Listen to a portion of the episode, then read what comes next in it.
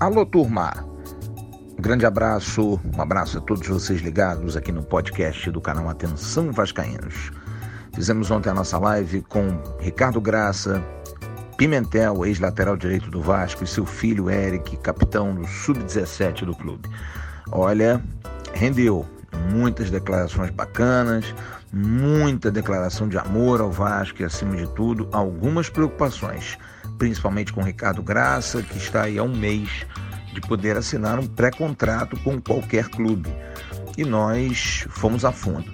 Ricardo Graça também contou história importante do ano que ficou parado. E Eric deu a sua característica: zagueiro forte. Zagueiro tem que ter cara de mal. Vamos então a esse papo. Muito bacana, um papo que rendeu ao lado do Bismarck e do Emerson Rocha.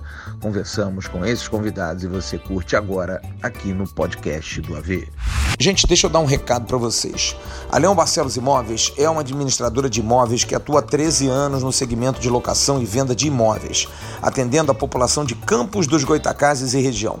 Buscando praticidade e celeridade na locação, a Leão Barcelos Imóveis tem como grande diferencial a entrega das chaves do imóvel locado de forma imediata, atendendo assim as necessidades dos clientes que precisam mudar emergencialmente. A Leão Barcelos aceita todas as formas de garantias contratuais, como calção, seguro fiança e fiadores. Então, para você que está indo para Campos, São João da Barra e região a trabalho, em especial para trabalhar no Porto do Açu, procure a Leão Barcelos Imóveis que você terá um excelente atendimento, com praticidade na locação do seu imóvel. Leão Barcelos Imóveis está localizada na rua 13 de maio, número 110, sala 807, no centro de Campos dos Goitacazes, no edifício Renato Pontes Barreto. Anote os telefones telefones. 022 27 26 7595 022 9 9934 0828 esse com WhatsApp. E 021 98212 4291 e no Facebook www.facebook.com barra Leão Barcelos. Só que o Leão sentiu é Leal Barcelos Imóveis. E atenção, se você entrar em contato com a Leão Barcelos querendo alugar um apartamento, fazer uma locação em Campos e região, você dizendo, ouvi no podcast do AV, você tem 50% de desconto no primeiro aluguel que você for pagar. Que chance, hein? Entre em contato com a Leão Barcelos Imóveis. Eles vão arrumar um local bem legal para você em Campos dos Goitacazes e região.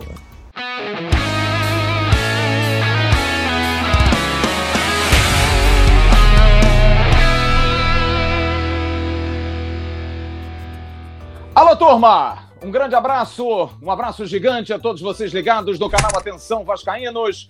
Nessa segunda-feira, dia 27 de abril, são 19 horas e 32 minutos. Está entrando no ar a nossa tradicional live de todas as segundas-feiras. Olha, é bom demais, cara, porque é um esparecer de cabeça para a gente bater papo, a gente poder trocar informações. Eu tô é com saudade do Azurra, né? Estar lá no Azurra, tomar aquele vinho, comer aquele estrogonofe caprichado, aquele fettuccine e bater papo com os nossos convidados, bater papo também com os nossos amigos, parceiros, muita saudade de estar com as pessoas. Hoje eu estava conversando aqui com a minha esposa, com a minha mulher e com as pessoas pelo telefone, perguntei a todos: o que, que você tem mais saudade? Quando voltar, o que, que você tem mais saudade? Cara, eu tenho duas saudades enormes. Uma de ver meu amado Vasco. Tô com uma saudade de ver o Vasco jogar, cara, que é um negócio assim absurdo. Não aguento mais negócio de videotape, de, de jogo antigo. E a outra é ver os amigos, cara, tomar um vinho, bater um papo, comer uma carne. Isso aí, para mim, é mais do que qualquer coisa. Porque realmente é duro, mais de 40 dias, mas é isso aí, gente. Consciência, tranquilidade para a gente passar esse momento. Hoje a gente tem convidados ilustres, figuras jovens que são o futuro do Vasco. O Vasco que tem um dia muito importante, preste atenção no bom dia de amanhã, porque o Vasco acabou de ter uma reunião muito, muito decisiva para o seu futuro. Eu, eu ouso dizer que é a reunião primeira que aconteceu presencial, com a presença do pessoal do futebol, José Luiz Moreira, o Mário André Mazuco saiu de Curitiba, está no Rio, com o presidente Campelo, com outros poderes do clube, outros vice-presidentes do clube. Você vai ter detalhes amanhã no Bom Dia. Ó, reunião para ajustar o futebol, ajustar o clube, questão de grana, a situação não é boa e o Vasco está se arrumando. A gente vai falar disso amanhã no Bom Dia. Se tiver algum detalhezinho a mais, a gente vai trazer aqui na live. A nossa live que é um oferecimento do Grupo Viriato, há 37 anos, sendo excelente nas áreas jurídica, imobiliária, tributária e contabilidade da Leão Group, abrindo as portas para você e sua família trabalhar e morar nos Estados Unidos, Canadá e Europa, do Restaurante do Almirante. Um grande abraço para o meu querido amigo Arthur, agora pelo iFood ou pelo telefone com entregas de 11 às 16h30.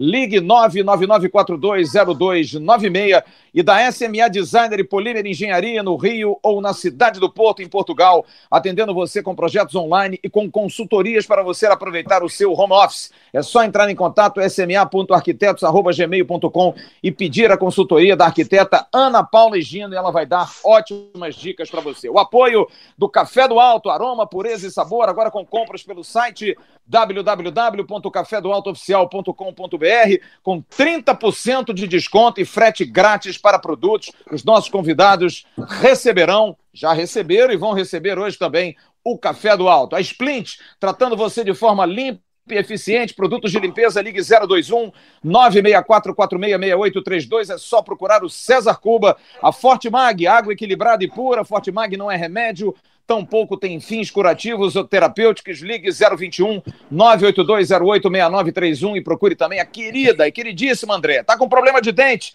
Aquela emergência, precisa fazer algo urgente? Entre em contato com a clínica odontológica do Dr. Rodrigo Albuquerque, atendendo emergências em Bangu e na Barra.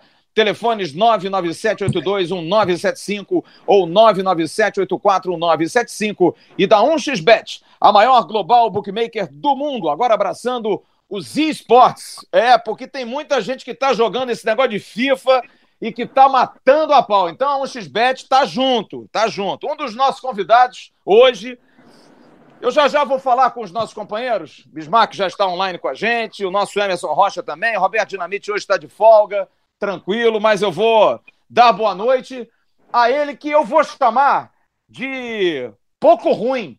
Ele é muito bom, porque pouco ruim é quem jogou com ele, que foi o Valdívia, que foi para a final do campeonato FIFA do esporte interativo.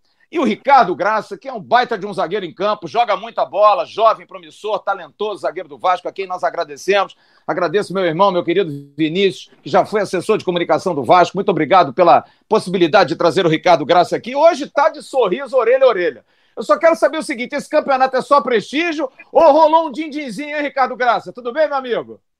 Fala, Flávio. Boa noite. Boa noite, Emerson Bismarck. É, atenção aos caras, é uma honra estar é, tá aqui com vocês.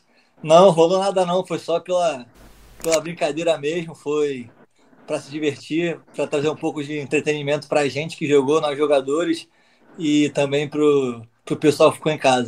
Foi só na, na brincadeira mesmo. Você é um craque. O Andrei, Tu sabe que boleiro, para encher a bola do outro, fora, em campo os caras dizem, não, o cara é bola, mas agora fora de campo, ele, ele rouba, ele é ruim, ele, pô, ele é chato. Pô, o Andrei, quinta-feira aqui na nossa live, eu perguntei para ele, vem cá, o Graça tá lá no campeonato de FIFA, ele é bom? Ó, Flávio, o guri é bom, cara. O cara joga pra caramba, não tem comparação com ninguém do elenco. Tu tá com moral com os caras, hein, Graça? o André é meu companheiro de quarto, né? É, é um dos é o meu melhor amigo lá, o cara que eu mais que eu mais tô junto, que eu mais que eu, que eu mais fico no dia a dia na hora de trabalhar, na hora de treinar, na concentração. E a gente a, gente ainda, ainda a gente joga um pouco nas concentras. Eu não jogo muito não, mas eles sempre jogam, às vezes eu eu me divirto lá com eles e deu para mostrar um, um pouquinho do que eu sei jogar e mostrei também agora nesse campeonato, fui campeão, mas estou doido para acabar logo essa quarentena para para voltar, voltar aos gramados, porque é verdade. Isso é só, só hobby. É só hobby mesmo, cara, porque realmente o bom é dentro de campo. Agora dá a trajetória aí. Você ganhou de quem? Você ganhou do Marcos Guilherme do Inter? Quem mais que você bateu? É, foi o Marcos Paulo, foi o primeiro que eu joguei. E depois Fluminense, eu peguei o Marcos né? Guilherme. É, o, o Marcos Fluminense, Paulo do Fluminense. Aí peguei o Marcos Guilherme e joguei a final contra o Valdívia. E foi tudo sacola? Tudo sacola, não deu nem brecha pros caras, né? O primeiro, o, primeiro, o primeiro adversário foi o Marcos Paulo, o jogo foi um pouco duro, mas eu ganhei com certa sobra. O Marcos Guilherme foi, foi um pouco mais. Aí o Valdívia já foi duro. Eu ganhei o primeiro, ele ganhou o segundo. Mas o segundo ele deu muita sorte, era para eu ter ganho o jogo.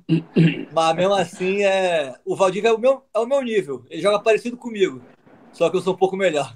É, meu amigo, tem gente. Não, e tem outra coisa. Você tem que explicar que você representava um time que é campeão sempre, parceiro. Então não tem é. jeito. Botou a cruz de malta no peito, é título na certa, irmão. Isso aí. É história. Isso aí, isso aí deixa rolar. Olha aqui, deixa eu dar boa noite ao meu querido, querido amigo Bismarck. O Bismarck no sábado, eu vou contar, eu vou ser infiel. O Bismarck me liga três horas da manhã, porra. Pô, Flávio, eu falei, rapaz, eu tô no sono, mas eu, eu dou crédito a ele porque eu tô dormindo tarde. Ele, ele acreditou que eu tivesse acordado. E Bismarck pode me ligar às 5, às 6, às 10, a qualquer hora, porque craque ídolo a gente atende a qualquer hora. Bismarck, ó, um beijo para você. Como é que você tá, meu parceiro? Tudo bem na quarentena não? Tudo bem, Flávio. Cara, desculpa, porque eu só fui ver a hora depois que eu liguei. Mas eu sempre acho que você tá acordado, porque geralmente você tá online. Mas eu tava com o Cadinho, que é aqui, marido. Ó, ó, aqui, ó. É marido. Há muito Tamo tempo que a gente não, não brinda junto, né? Tamo junto. E eu tava com, com o Cadinho, marido da Ana Paula. Sim. Que tá fazendo aí o patrocínio conosco aí com, a, com o Mauro da M, MSA. Da SMA, né? da, SMA, isso. E aí quero mandar um abraço pro Mauro, quero mandar um abraço pra Ana Paula e pro Cadinho também, que a gente teve esse final de semana, porque acabou que eu fui a Teresópolis nessa quarentena e já estavam lá há mais de três semanas, a gente aqui há quatro, cinco semanas, acabou que a gente foi para lá e ficamos lá o feriado. É um prazer estar recebendo o Ricardo. É, o Ricardo é, é, da safra nova do Vasco, é, da base. E, e, Ricardo, eu queria te perguntar a mesma coisa que eu perguntei pro capitão, pro Castan, quando foi aí, porque uh, há sempre uma conversa nossa aqui no canal de que dois canhotos bons podem jogar. E eu perguntei para o Castan se haveria alguma dificuldade dele jogar contigo, por vocês dois serem canhotos. E se você não sabe, e acho que você não sabe, há mais ou menos um ano e meio, dois anos atrás, um japonês queria te levar para o Japão. E eu fui no Vasco e perguntei qual, quanto era o teu valor e ficaram de me dar a resposta e até hoje não me deram. E aí eu não consegui te levar para o Japão. E essa é a pergunta que eu queria saber de você. É, você acha que se jogasse com Castan, por serem dois canhotos, teria dificuldade? Cara, é, eu sempre joguei, na minha vida toda, sempre joguei na esquerda, né? Mas já joguei com o Castan também. A gente já jogou alguns jogos juntos ano passado. Sim. E não é a mesma coisa, né? Mas é treino, prática. Se você não treina, se você não joga, você não, nunca vai nunca vai aprender, nunca vai se adaptar. Então eu, tre eu treinei um pouco com o Vanderlei, joguei, tava me adaptando já, é, tá vindo bem, e, mas aí o Oswaldo voltou, ele optou pelo Oswaldo, mas não, não tem dificuldade nenhuma não, se tiver que jogar eu jogo, mas quem, foi o que eu falei, quem, quem tem que decidir isso é o Ramon, né? O Ramon que, que, vai, que vai definir o que vai ser feito. Mas e com acho, certeza. E acho, Ricardo, e acho que você cresceu muito com o Vanderlei. O jogador que você era antes do Vanderlei e depois do Vanderlei, você vê nitidamente que você tem, tem uma performance muito, muito melhor. Qual foi a importância do Vanderlei entrando no Vasco para você, principalmente? É, quando antes do Vanderlei entrar, eu já eu tinha começado a não jogar, mas joguei uns jogos com o Valentim. Foi a semifinal do, do Carioca. Acabou que eu não joguei a final, é, porque o Castan voltou. Aí joguei a semifinal e eu tinha jogado com o Marcos, Marcos Valadares, porque o Castan também teve uma infelicidade, teve uma lesão contra o Santos. Eu fiz o gol, fiz dois, né? Só que só valeu um, o outro estava impedido. E eu tava indo bem, aí quando o Vanderlei chegou, ele manteve no time, mas o auxiliar dele, ele conversaram bastante comigo, me deram bastante moral. E logo na estreia dele, eu fiz o gol contra o Havaí. Primeiro jogo dele, eu fiz o gol, a gente estava ganhando de 1 a 0 Aí no final a gente, até, a gente até sofreu um empate, e mas foi um cara que, que me deu bastante sequência para jogar. Então eu joguei bastante jogos com ele. Então acho que a importância dele foi isso, dele acreditar em mim, acreditar no meu potencial e me botar para jogar na esquerda, na direita, não importa onde, onde fosse, sempre que pintava uma brecha, o Vanderlei confiava em mim e me botava para jogar. Que eu acho que é isso que o jogador precisa, de confiança e de, e de, de continuidade. É, uma coisa, uma coisa, Bismarck, eu vou chamar o Emerson já, que é muito notório, é que o torcedor do Vasco gosta muito de você, cara. Torcedor do Vasco, ele tem, tem gente que manda assim, pô, cara, bota o Ricardo de lateral esquerdo, meu irmão, mas tem que botar o moleque para jogar, pô, bota ele de volante. A galera quer ver você jogando. E hoje eu vou tentar entender fisicamente por que, que o destro joga do lado esquerdo, porque eu não sei a resposta. Por que, que o destro joga tão bem do lado esquerdo e por que, que o canhoto tem dificuldade do lado direito? Eu quero entender qual é, é a posição de perna, é, é a base, eu não sei, cara. Não, é, o canhoto que normalmente não é bom na, na, na, perna direita e o destro é melhor com a perna esquerda. Eu não tenho ideia. Eu vou te perguntar isso, mas eu deixo eu dar boa noite ao Emerson Rocha, que está lá em Friburgo, curtindo aquele friozinho esperto, aquela serrinha maravilhosa. Não pode ir na Tia Mariquinha, que é maravilhoso também, é um restaurante bom, mas já já a gente vai estar tá curtindo. Meu parceiro Emerson Rocha já fez aquele top 5 dos goleiros, a porrada vai comer, hein? Não botou os goleiros que eu falei, a porrada vai comer, hein? Aliás, eu vou levantar isso aqui, saber dos caras aqui, dos goleiros. Tudo bem, Emerson? Faz uma pergunta aí pro Ricardo Graça, cara. Tudo bem, Flávio? Boa noite para você, boa noite para o Ricardo, boa noite para o Bismarck, boa noite para todo mundo curtindo a gente aqui nessa live do Atenção Vascaínos. Flávio, aqui tá bem frio, cara. Ontem, então, fez frio pra caramba aqui de noite aqui em Nova Friburgo, mas é aquele frio do bem, aquele frio gostoso para poder dormir com tranquilidade. Minha pergunta para o Ricardo, vou fazer o seguinte, é porque eu vou comparar dois Ricardos Graças. O primeiro é aquele que jogou aquela, aquele jogo contra o Jorge Wilson lá na Bolívia, e também o que jogou a final do pré-olímpico esse ano contra o Uruguai. Naquele jogo lá no Jorge Wilson, você apresentou algum tipo de dificuldade, principalmente por ter jogando na altitude e tal. Já no jogo da Sul, do, do, do pré-olímpico, você teve uma atuação para mim de gala. Para mim foi o melhor jogador daquela, daquela Argentina, partida contra o Uruguai. Argentina, Argentina, contra a Argentina, desculpa, Argentina. contra a Argentina, exatamente, isso mesmo, contra a Argentina.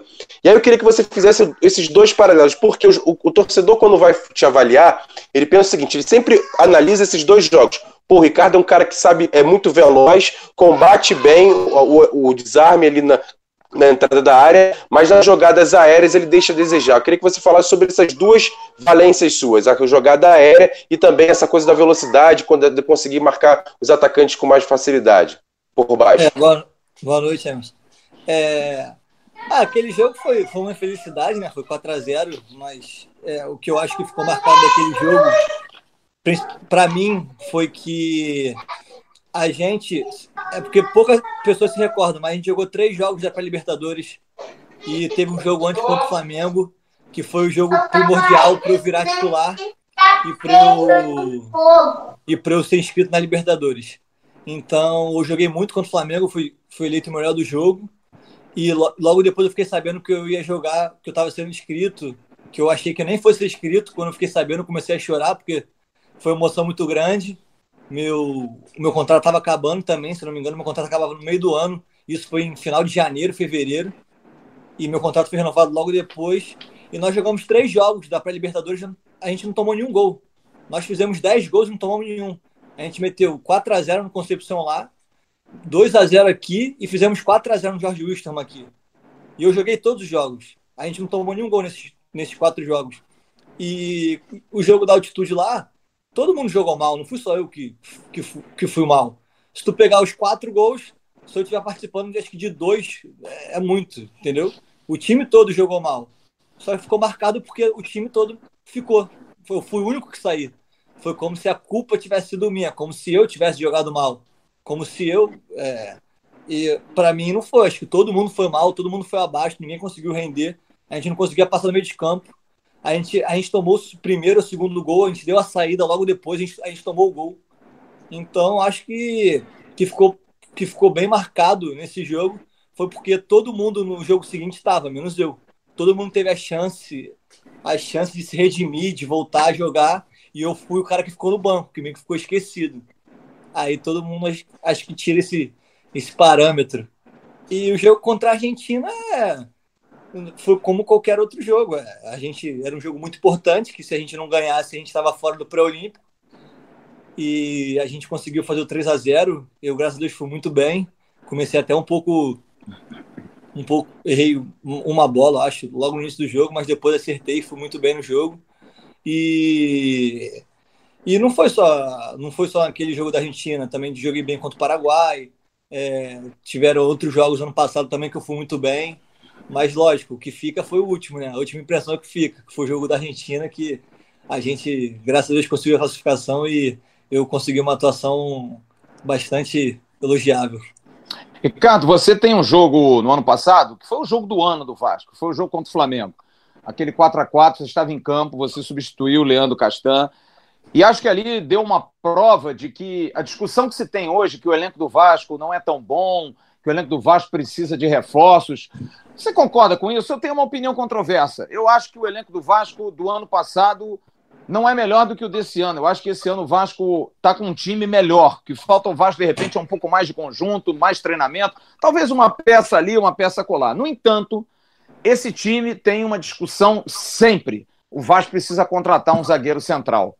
Qual é a tua opinião? Com o Breno voltando, com o Erley, com Castan, com Ricardo Graça e com Miranda e Ulisses. Tá bem servido? Pode defender o teu peixe aí, Ricardo. Tá bem servido de zagueiro Vasco? Cara, eu sempre, eu acho que tipo assim, todo time, todo time precisa de reforço, precisa de reforço, né? Não só a gente, mas como qualquer outro, outro time. Sempre que, que chegar algum jogador bom para agregar, que venha. É, como você falou agora da, da minha posição é, da zaga, eu acho que o Vasco precisa de outro, acho que precisa de outros, se for precisar de outras posições, porque eu acho que na zaga a gente está muito bem, de zagueiro, é, tem, como você falou, tem o Castan, é, tem o Erley, tem o Miranda, tem o Ulisses, que estão começando a jogar agora, jogaram Carioca. Então, acho que de zagueiro, acho que a gente não precisa, não. Não, legal, legal. Bom, eu queria passar mais uma vez a bola para o Bismarck para fazer mais uma pergunta, que eu quero entrar, Bismarck, nesse papo, que eu quero. Eu sou, eu sou meio burro para entender isso, tá? Sou meio burro. Essa questão da parte física, por que, que o destro joga bem de um lado e o canhoto não joga bem do outro. Bismarck, você consegue entender por que o Alexandre Torres, por exemplo, jogava para boa do lado esquerdo e o zagueiro canhoto não joga do lado direito? Tem alguma coisa? É física? Você que é bom disso, você, você é mais inteligente que eu. O que, que você acha, Bismarck? Por que, que não joga? Eu acho que tem que jogar o que está melhor no momento, o melhor jogador, o jogador com mais personalidade. Eu não teria dúvida nenhuma, mas claro que o Ramon, a gente respeita o Ramon e a gente está torcendo muito pelo Ramon para que ele faça um ótimo trabalho é, como treinador do Vasco. Mas eu acho que tem que jogar os que estão melhor na atualidade. E acho que o Ricardo e o Castan são os melhores hoje na posição. Gosto muito do Miranda, mas acho que o Miranda é, é um jogador muito novo ainda, precisa entrar aos poucos, assim como foi com o Ricardo. É, o Ricardo começou entrando aos poucos também. Então eu acho que hoje a, maior, a melhor zaga, na minha cabeça, seriam os dois, Castan e Ricardo. Então eu acho que no, no, no eu acho que como o Castan tem mais é, experiência, botaria o Castan de zagueiro, botaria o Ricardo de quarto zagueiro e tocava a ficha. Eu acho que o bom jogador que tem que jogar, o jogador que está melhor no momento, e acho os dois os melhores no momento. Ricardo, por que, que não dá, cara? Fala pra mim aí, me explica, que eu sou meio burro pra entender esse negócio. Por que, que o 10 joga do lado esquerdo e o canhoto não consegue jogar direito do lado direito, hein? Fala pra mim. Cara, eu não é, nem acho que não dá. Eu acho que é muito raro você ter dois canhotos no time. É muito mais fácil você ter dois 10 do que dois canhotos. É, e falam muito disso porque às vezes tem canhoto que usa muito a perna esquerda. Só usa a perna esquerda e não consegue usar a direita. É, falam que a direita é cega. Eu consigo usar a direita, se tiver que usar a direita eu uso. Eu uso muito mais a esquerda, porque é, foi o que eu falei, eu sempre joguei minha vida toda na esquerda, então eu sempre tive que, como é zagueiro, eu sempre tive que jogar para minha canhota para tirar do centro, né, da direita que é o centro, que era o gol, que é mais perigoso. Então sempre joguei muito com a perna esquerda. Mas se tiver que jogar na direita, com a perna direita, eu jogo, é, não tem problema eu parto, parto do que o Bismarck falou. Acho que tem que jogar quem está melhor no momento. Não importa se é destro, se é canhoto, se é volante, se é zagueiro, se é o cara que tiver, tiver no melhor momento tem que tá, estar tá jogando. Eu, eu ouvi de dois zagueiros que são, caramba, são dois casos espetaculares. O Bismarck teve a oportunidade de jogar com um e jogar contra o outro. Acho que jogou. Não, não jogou contra o Mauro Galvão, não. Mauro Galvão e Alexandre Torres que eram dois, dois zagueiros de perna direita que jogavam pelo lado esquerdo, mas jogaram também do lado direito. Mauro Galvão foi volante, inclusive. E eu, e eu trago sempre essa, essa informação aqui. O Torres uma vez me falou, Bismarck, que ele jogava na inteligência. Por exemplo, pegava um atacante rápido. Se ele der o lado esquerdo dele, ele é destro, ele vai tomar sempre na cabeça. Então o que, que ele fazia? Ele dava o fundo pro cara. Ele ficava de diagonal pro cara, ele não ficava de frente, ele ficava de lado que de lado ele já, já meio que indica pro cara, parceiro, vai lá pro fundo, vai pro fundo. encaixota, né? Sim. Porque se você fica de frente, você diz pro cara, olha, você pode ir pro fundo, você pode ir pro meio, né? Porque às vezes tem jogador que sabe cortar para dentro e, e, e, chutar, mas é raro que um cara de perna esquerda, por exemplo, você jogando do lado direito, ele vai cortar para dentro e chutar de perna direita, só se ele for um fenômeno. Você acha que é um jogo muito mais, Ricardo, de cabeça mesmo, de ser inteligente, saber se posicionar? Essa tática aí de jogar meio que de lado pro atacante é muito mais é, é proveitoso para você que é um canhoto do lado direito ou de um destro do lado esquerdo do que ficar de frente? É mais ou menos por aí? É uma boa tática? É, eu concordo com ele. É, eu sou um cara que eu não dou muito bote, eu sempre marco, sempre marco assim de lado, sempre dou fundo pro cara, porque a minha perna é boa, normalmente quando eu jogo, jogo na esquerda. Então, eu não sou um cara de ficar dando muito bote, marcar de frente, porque até você virar o atacante é mais rápido, já foi. E concordo que quando você joga num lado diferente, no, no lado oposto né, da tua perna, foi o que você falou. É muito difícil, mesmo o cara cortar para. Quando eu joguei na direita, era muito difícil o cara cortar para dentro. Normalmente o cara sempre ia pro fundo para fazer o cruzamento. Então, e se ele cortar para dentro é minha perna boa. Então é onde eu tô acostumado a marcar. Pode ser um pouco mais perigoso, mas é onde eu eu eu tô melhor posicionado, tô com a perna para travar melhor. Então acho que é tudo uma questão de posicionamento, é, de adaptar, porque quando a gente quando a gente joga na direita, o que a gente mais é, sai jogando, a gente consegue, a gente se vira. Agora o que mais mais fica um pouco complicado mesmo é essa questão do posicionamento, de correr, de de estar bem posicionado. Então concordo com o Alexandre, acho que a melhor forma de, de jogar assim é se posicionando bem e levando para o fundo, que é onde tem menos, menos perigo, né? Agora, se é. o cara cortar para dentro e acertar a gaveta, é mérito. Ah, aí é fenômeno, né, dele, meu? É, ah, aí é dele. fenômeno, cara. Aí é fenômeno, é diferente. Aí é diferente, né, bicho? Porque o fundo, o cara tá mais longe do gol, né, Bismarck? O cara chega lá no fundo, você encaixota o cara, né? Você pode encaixotar, tem cobertura. Que também não joga sozinho, tem o volante, tem outro zagueiro que chega na cobertura. Dá pra. Pelo menos você faz o cara perder mais tempo, né? Porque ele chegando no fundo, ele tá mais longe do gol do que ele cortar para dentro e para a direção do gol, né? Teoricamente é essa posição, né?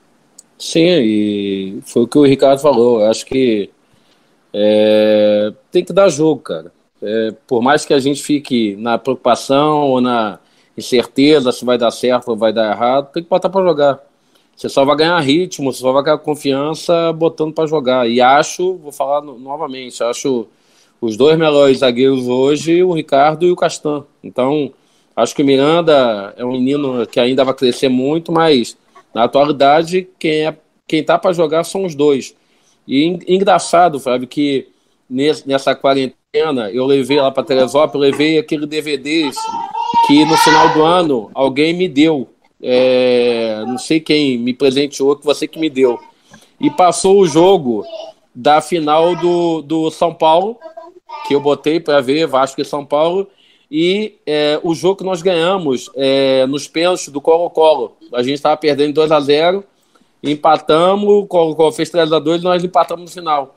E o zagueiro que era nosso, eram os dois zagueiros, o Marco Aurélio, que era destro, mas tinha o Quiones, que era canhoto. E nós fomos campeões com o Quiones, tanto do, da, da, do Campeonato Brasileiro, como também jogamos muito bem a Libertadores com um zagueiro canhoto que tem a, a mesma característica do Ricardo. Então, o que eu falei anteriormente, acho que tem que jogar quem é que realmente esteja, esteja bem na, na, no momento.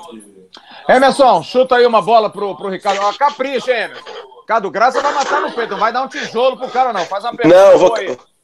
Vou caprichar assim, ó. O Eric já está aí participando com a gente. Ô, Flávio, a minha pergunta é a seguinte, Ricardo, primeiro para confirmar uma informação. Você passou, acho que a juventude ou infância no centro do, do Rio de Janeiro, não foi isso? No centro? Como assim? Isso. Ali perto do centro, aquela, aquela área ali do centro ali da cidade, ali, Lapa, aquela, aquela região ali, não foi? Não, não, o, o, o sul do Grajaú. Grajaú, isso, tudo bem, vamos lá. É mais ou menos próximo ao centro. É porque eu conheço é um. Pertinho, um, um, é pertinho, é É, perto, é perto. É perto. Não, é perto porque assim, eu conheço, eu conheço um. um, um é meu padrinho de, de. Padrinho do meu filho, o Rude, um médico, não sei se você vai lembrar dele. Jogou muito tempo bola com você, com seus irmãos. E ele fala muito bem que você é um cara que sabia muito jogar. Pô, Emerson, eu lembro do Ricardinho jogando bola, ele era muito habilidoso. Isso a gente vê também em campo. E por isso até uma, uma coisa que até o Flávio começou a falar agora, ah, que a torcida pede você como volante. Você não pensa, por exemplo, também e, e, já que foram às vezes não tiver espaço como zagueiro, jogar como volante, porque a gente já viu que você tem essa habilidade também de jogar com a perna canhota, de sair, você faz bons lançamentos. Você não pensa também em jogar como volante também, não? Cara, eu já tentei na base uma vez, mas eu não gostei, não me adaptei. É muito diferente você jogar de zagueiro jogando de frente para o jogo do que você jogar de costas como volante, é, proteger. E acho que de volante também a gente está bem servido. Tem o Andrei, tem o Raul, tem vários outros, tem o Bruno Gomes, tem vários outros. É, o próprio Guarim, que é um volante meia. Eu acho que tem vários outros, Felipe Baixo, tem vários outros jogadores que fazem essa função melhor que eu, então acho que eu prefiro. Acho que não, tenho certeza, eu prefiro continuar na zaga ali, que é, que é a minha, nem que seja do lado direito ali, qualquer central, da esquerda. É, prefiro jogar na minha do que, do que de volante. E outra, que... rapidinho, ah, só para completar, Olimpíada em 2021 agora. Você pensa em fazer parte do elenco para poder disputar a Olimpíada? Ah, com certeza, né? Depois que você que você vai lá, você joga, você meio que confirma que você tem capacidade de estar lá, que você pode estar no bolo. É, eu tenho esperança, né? Nada, nada vem do céu, nada vai cair do céu. Tem que estar trabalhando, tem que estar principalmente jogando no Vasco para essa possibilidade de ser real. Então, eu tenho que estar tá focado para quando voltar a trabalhar. É, se o Ramon achar que eu tiver que jogar, eu jogar bem e, e para as Olimpíadas, porque você só vai para a seleção se você estiver fazendo um bom papel no teu clube. Então, vou estar tá com a cabeça no Vasco, focado no Vasco, que é a consequência do que eu fizer no Vasco. Seleção é consequência. É, aliás, deve ter sido uma frustração danada, né, cara? Classificar para a Olimpíada e não ir, vocês devem ter ficado, né, para baixo, não foi não, Ricardo? Ah, é, é, não fiquei muito para baixo porque a gente, a gente já sabia que os jogadores da Europa não poderiam ir porque não era data FIFA. Então, se fosse data FIFA, consequentemente eles teriam ido e eu não teria ido. Então, não é frustração, é, é eles, o Jardim tinha trabalhado com eles, eles foram campeões, eles estão, entre aspas, na nossa frente, nada que isso não possa mudar, mas eles estão na nossa frente então o Jardim foi coerente com a, com a escolha dele. Eles já vinham jogando, já vinham, já vinham em outras convocações com ele. É, eu fui por uma infelicidade do Valse, eu era um dos últimos. Acredito que depois do, do, da, minha, da minha passagem lá eu tenha passado alguns, mas acho que, que falta muito tempo ainda para a Olimpíada. Tem um ano, né? ganhamos um ano ainda para eu estar trabalhando, para eu estar focado. E se Deus quiser, desempenhar um bom papel é, e ser convocado para as Olimpíadas.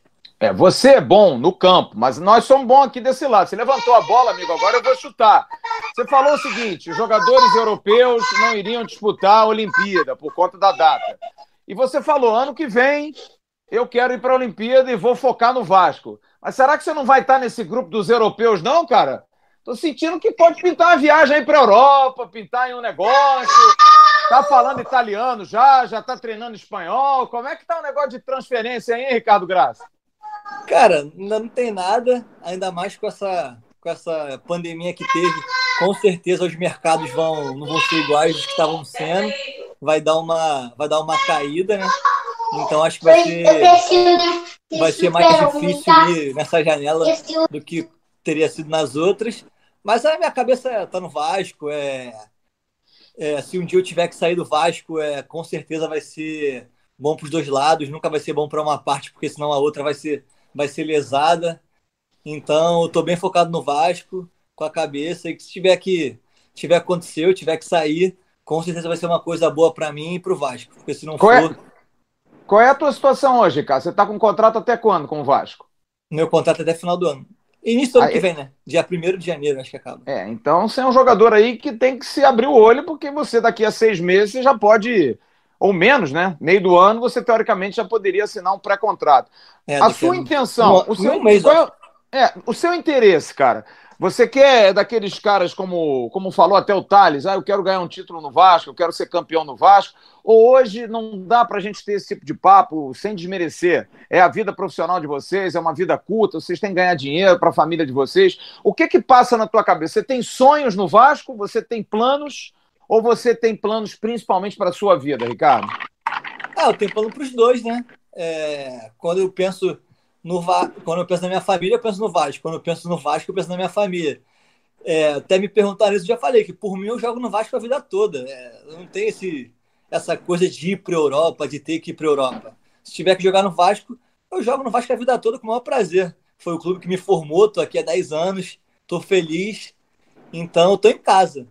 Mas, óbvio, todo jogador tem sonho de ir para Europa, de estar tá, de tá disputando uma Champions League. Então, eu tenho sonho também de, de talvez jogar num gigante europeu, num clube europeu. Mas não é aquela coisa louca de ter que ir, de ter que. Então, é, foi o que eu falei. Essa parte de, de sair ou de ficar, de renovar, eu estou bem amparado. A minha vontade é ficar no Vasco. É, o pessoal que trabalha comigo também, o Diego, o meu pai, a gente tem as mesmas vontades, né? É, óbvio que a minha vontade prevalece, é, mas eu, minha esposa, todo mundo a gente tem a mesma vontade, que é renovar com o Vasco, se der ganhar um título aqui.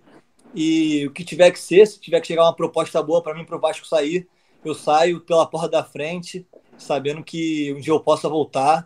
E se não for um título agora, mais para frente, quem sabe a gente não, não consiga trazer. Então, estou bem, bem tranquilo em relação a isso. É, e é isso, acho que não tenho essa vontade louca de ir para a Europa, mas, tenho, mas também tenho vontade. Se tiver que ir, sendo bom para mim e para o Vasco, com certeza é, eu aceitaria sim.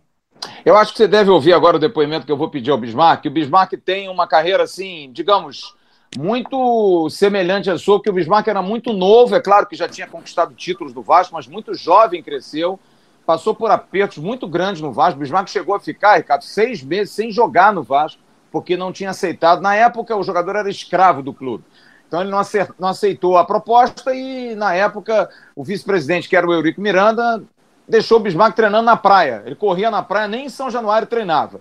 E em 93 ele acabou conseguindo uma possibilidade de ir para o Japão e é um dos maiores ídolos do futebol japonês, jogou 10 anos por lá. Bismarck, eu queria que você desse um depoimento para o Ricardo dessa questão da escolha dele, um cara que está aí há um mês de poder assinar um pré-contrato, vive num clube que ele é apaixonado, porque isso eu falei para o André, esses meninos têm essa característica, aliás, desde a tua época, bicho. Quem joga no Vasco dificilmente não gosta do Vasco, independente do momento, né? A gente gosta do Vasco. O Vasco é um clube que tem alguma coisa. Eu acho que é a água ali de São Januário.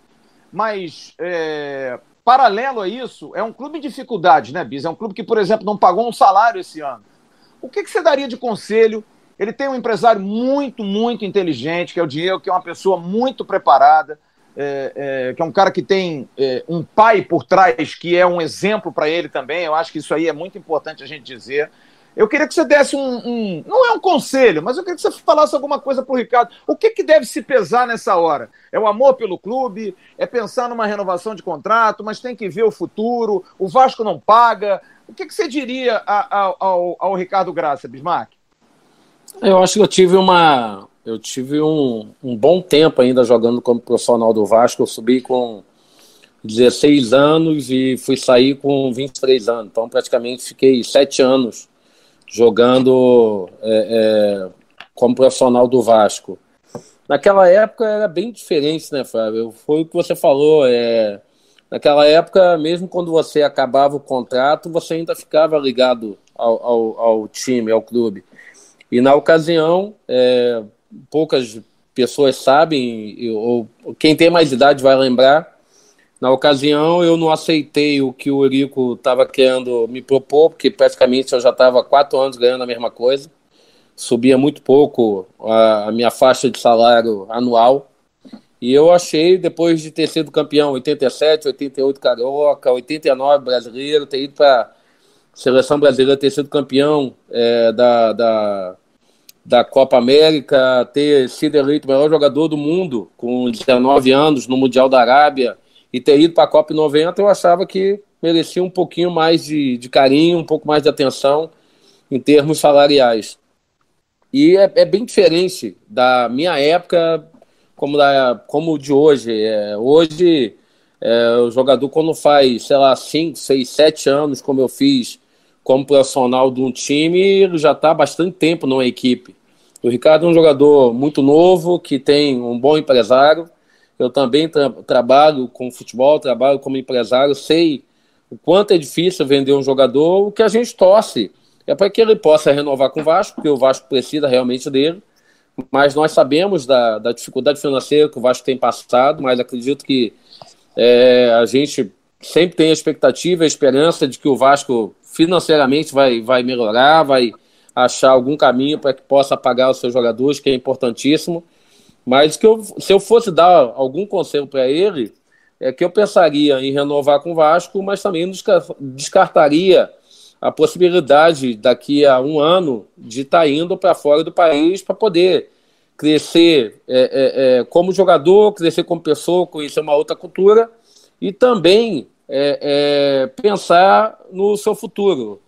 É, a carreira do, do, jogador de futebol ela pode chegar ali até os 30, 35, até alguns jogadores estão chegando a 38, 40 anos, mas pode terminar com 25, 26, numa contusão que Deus me livre que possa acontecer. Mas o que a gente espera é que ele possa renovar com o Vasco, que o Vasco possa é, conseguir renovar com ele, que possa dar um salário digno para ele e que ele jogue mais um ano, dois anos conosco. E se tiver a possibilidade, eu acho que é, é, seria hipocrisia, tanto minha ou de qualquer outro jogador, hoje falar com um jogador aqui no Brasil, se tivesse a oportunidade de ir para fora, de ficar aqui no Brasil. É, sem dúvida que lá fora ele vai ganhar muito mais. Então, assim, espero como torcedor que ele fique mais um, dois anos no Vasco, mas como pensando no lado empresarial, sem dúvida que hoje é muito mais difícil um jogador ficar mais do que 4, 5, 6 anos no clube do que era antigamente. Então, que ele continue conosco mais um ano, dois anos. Se for da vontade dele, que ele daqui a um, dois anos vá para fora, crescer, tanto financeiramente como de cultura, é, é, que assim seja. Papo dado, hein, Ricardo? Gostou? Gostou do conselho não? Gostei. É, é que a gente pensa, né? Tem a mesma cabeça que a minha. É, foi o que ele falou, o futebol antigamente era muito mais, é, era muito diferente do que é hoje, né? É, o contrato acaba, como ele falou, ficava preso. Hoje esse contrato acaba, hoje o contrato não está nem acabado. Eu já posso assinar um pré-contrato com seis meses de antecedência de acabar. Então. Ricardo, e eu vou te falar, o duro para mim não foi ter ficado sem contrato. O duro para mim foi ter sido proibido de treinar com uma equipe. Isso que me marcou muito, isso que me, me, me deixou chateado na época, porque eu poderia discordar de não aceitar aquilo que estava sendo oferecido, mas nunca poderia ser proibido de treinar com o time. E eu fui proibido, infelizmente. Mas depois acabou que eu continuei no Vasco mais quatro anos, fui campeão mais duas vezes, quase mais uma vez brasileiro em 92. Então eu acho que a minha carreira no Vasco, chegando com oito anos de idade para jogar futebol de salão e saindo com os três, eu acho que mais do que ninguém, eu sei o quanto eu estou enraizado até hoje como vascaíno e como torcedor. Eu também, eu também fiquei um ano sem jogar praticamente, né? Porque eu fui, eu fui para Portugal. Logo quando eu subi para os juniores, eu virei titular. E quando você é um zagueiro do porte físico que eu tenho, magro, e você sobe para os juniores que jogam com, com pessoas de três anos mais velhas que você, atacante mais forte, e eu virei logo titular. E o meu empresário falou que eu não ganhar, é, não era o Diego ainda, né? Falou que eu não ganhava mais experiência aqui no Brasil, que era para ir para Portugal, que eu ia jogar a segunda divisão do Campeonato Português e talvez a primeira divisão. Eu tinha 18 anos. E eu acabei acreditando, achei que, que ia ser que ia ser tudo uma maravilha. Só que eu tava voltando de uma lesão, de uma hérnia. E quando eu cheguei lá, eu já não subi profissional e fui para os juniores. Com duas semanas, meu pai falou assim: vamos, vamos embora para cá, vamos voltar porque vai dar ruim aqui. Só que eu sou um cara muito cabeça dura. Eu não aceitava que eu não jogava lá. Que, tipo assim, eu olhava para quem tava lá e falava: pô, não é possível que eu não consiga assistir lá. E eu não, tipo assim, eu não, não jogava. Não, fiquei oito meses lá não joguei. Joguei um jogo, que aí eu virei titular. Só que o técnico que me botou titular foi pra China, porque ele era muito bom. O técnico era muito bom, era o Tozé. Aí ele foi pra China. Aí eu caí. Aí eu tive uma, segunda hérnia inguinal. Que eu acho que essa hérnia foi, tipo, acho que foi Deus. Deus me deu essa hérnia para eu tomar a decisão pra, pra, de voltar. Porque se eu não tivesse hérnia, eu ia continuar lá. Aí eu tive a segunda hérnia. Aí eu falei, não, vou voltar para tratar lá no Brasil, ficar com a minha família e vou voltar para o Vasco. E eu lembro que, que o meu empresário tinha uma briga com o pessoal lá de dentro. Era o Eurico ainda. E ele tinha uma briga e ele ter prometido várias coisas, que me vender. E acabou que não deu certo. E eu voltei. Eles atrasaram para devolver minha documentação de lá. Ou seja, eu fui contrato profissional e a janela fechou. E como meu contrato era profissional, eu não podia jogar no Vasco, nem na base, nada, até a janela abrir. Então era, eu voltei tipo em mar, em fevereiro, acho que, é, em fevereiro, tipo, março, abril, e fiquei sem jogar até o outro ano, até janeiro. Eu não, fui, não fui pra Copa São Paulo, não disputei Carioca, e eu treinava, tipo, eu tava treinando, comecei treinando separado, igual você, treinava na academia, não fazia nada. Eu, tipo, aí, eu, aí depois começaram a deixar, porque eu tava na recuperação, aí depois me deixaram treinar com todo mundo, aí treino profissional. Eu não podia treinar, porque se alguém do Vitória visse alguma coisa, alguma foto, podia processar o Vasco, ia dar um problema. Aí eu não treinava com profissional, não treinava com ninguém. Aí depois eu botei treinar juniores, não fui para nenhum jogo. Aí, como eu fui para a Copa São Paulo, o Rodrigo teve uma bolha no pé e, o, e tava precisando de um zagueiro, porque o Rodrigo teve uma bolha no pé e o Gilmar teve uma infelicidade na família dele. Aí precisou de um zagueiro. Aí, como eu tava lá, eu fui. Aí eu tenho amistoso contra o Bom Sucesso. Era o primeiro amistoso do ano, do Vasco. Aí eu, aí eu joguei o segundo eu joguei o segundo tempo, né? Porque dividiu em tempo. Primeiro foi o Luan e Rafael Marques. No segundo tempo fui eu e o Gilmar.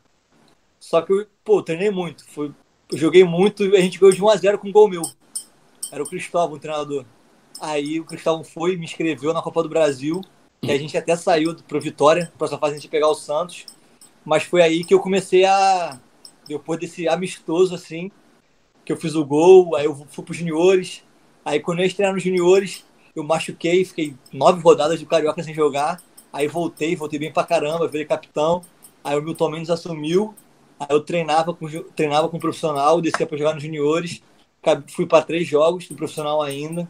Então, costumo dizer que Deus escreve certo por linhas tortas, porque se eu tivesse sido inscrito, se eu tivesse, se eu tivesse mandado minha documentação certa e eu tivesse bem, eu provavelmente não teria treinado profissional, teria ido para a Copa São Paulo e talvez o final não fosse, tivesse sido como foi, ter subido profissional, ter jogado, feito gol, ter ficado com o elenco, ter ganhado um pouco de moral, de ter e, de cara, de, desculpe, que per... desculpe te perguntar, você tem quantos anos? Parece que você já tem 30.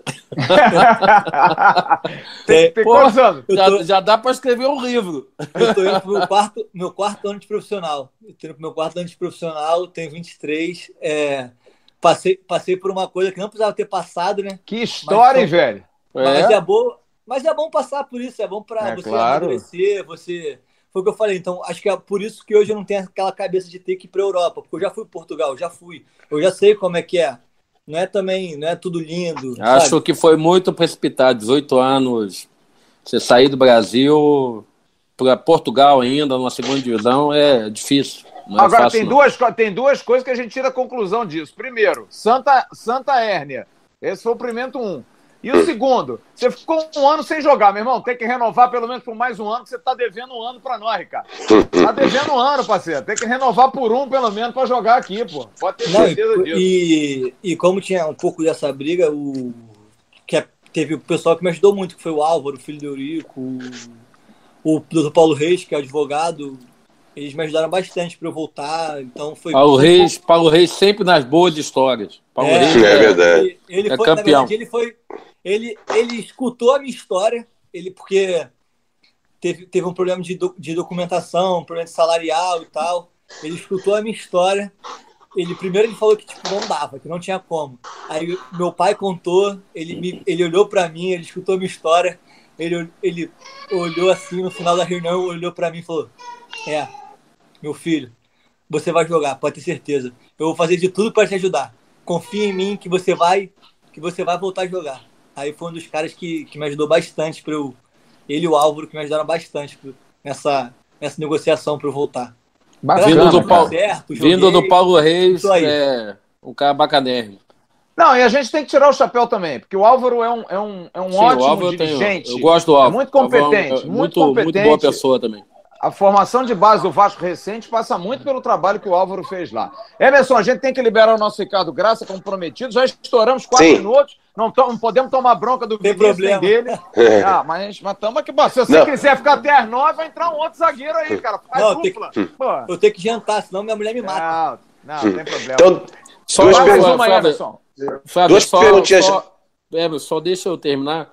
Só para deixar Sim? claro, assim, depois que eu renovei, eu, claro que eu fiquei um tempo sem falar com o Eurico, porque a, a, o desentendimento foi com ele.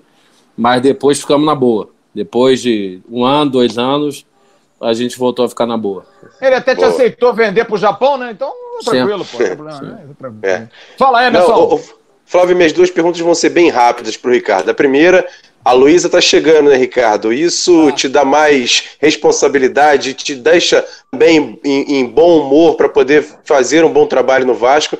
E a segunda pergunta é a seguinte: nos últimos 20 anos, eu estou tentando aqui de cabeça aqui lembrar de bons zagueiros, bons com B maiúsculo, zagueiros que o Vasco revelou, e eu só consigo lembrar, por exemplo, do Luan. Tem o Jomar, tem outros jogadores, mas bons mesmos eu só consigo lembrar do Luan. E queria que você falasse um pouquinho sobre o Luan e outros jogadores que passaram pelo Vasco que você, por exemplo, tem um espelho que seriam seus ídolos, por exemplo. É, falar da minha filha primeiro, né? É, minha filha eu fiquei fiquei sabendo esse ano, fiquei sabendo até no pré-olímpico quando eu estava lá. Então, foi uma das coisas que me deu bastante gás lá. Foi a minha esposa, a felicidade imensa, meu pai, então eu via praticamente ela e elas todo dia, né? Então, fiquei muito feliz. Com certeza é um gás a mais, uma responsabilidade a mais que eu tenho, que agora não, não, é, não sou só eu e minha esposa, agora eu tenho, tenho uma filhinha que eu tenho que dar, tenho que dar conta. Então, tudo que eu faço agora é pensando nela. Então, com certeza é, é mais um motivo de, de gás para eu, eu dar meu melhor. É, e falar do Luan, é, o Luan, quando eu tava na base e quando eu joguei esse mistura profissional, eu lembro que ele ficava pentelhando o Cristóvão. Bota ele pra jogar, bota o moleque pra jogar, bota ele pra moleque jogar pra caramba, bota ele pra jogar, confia em mim. Ele ficava pentelhando o Cristóvão. E quando ele saiu, eu lembro que era a estreia da Copa do Brasil. A gente meteu 5x1 na América Mineira, a gente classificou a próxima fase sem segundo jogo. E voltando no ônibus, o, o Gregório virou para mim e falou: Tu viu que o Luan falou de você? Aí eu falei: Não, ele falou o quê? Porque o Luan tava saindo. Aí ele falou assim: Olha aqui. Aí eu vi a entrevista dele, dele falando na coletiva que tava indo embora, mas que o Vasco estava em boas mãos, que eu era o sucessor dele. Então também foi um cara que me ajudou bastante nessa, nessa minha transição para profissional, nessa minha nesse apoio da torcida. Então ele foi um dos primeiros caras que ali do profissional que me ajudaram bastante. É, ele, ele é um dos caras que eu tenho como espelho, né? Como, como ídolo lá dentro. É, espero seguir, seguir os passos dele. Ele também foi para o pré-olímpico, foi para a Olimpíada, foi campeão aqui no Rio com a seleção brasileira. Então, se eu seguir um pouco do que, do que ele fez, com certeza já vou, já vou estar muito feliz.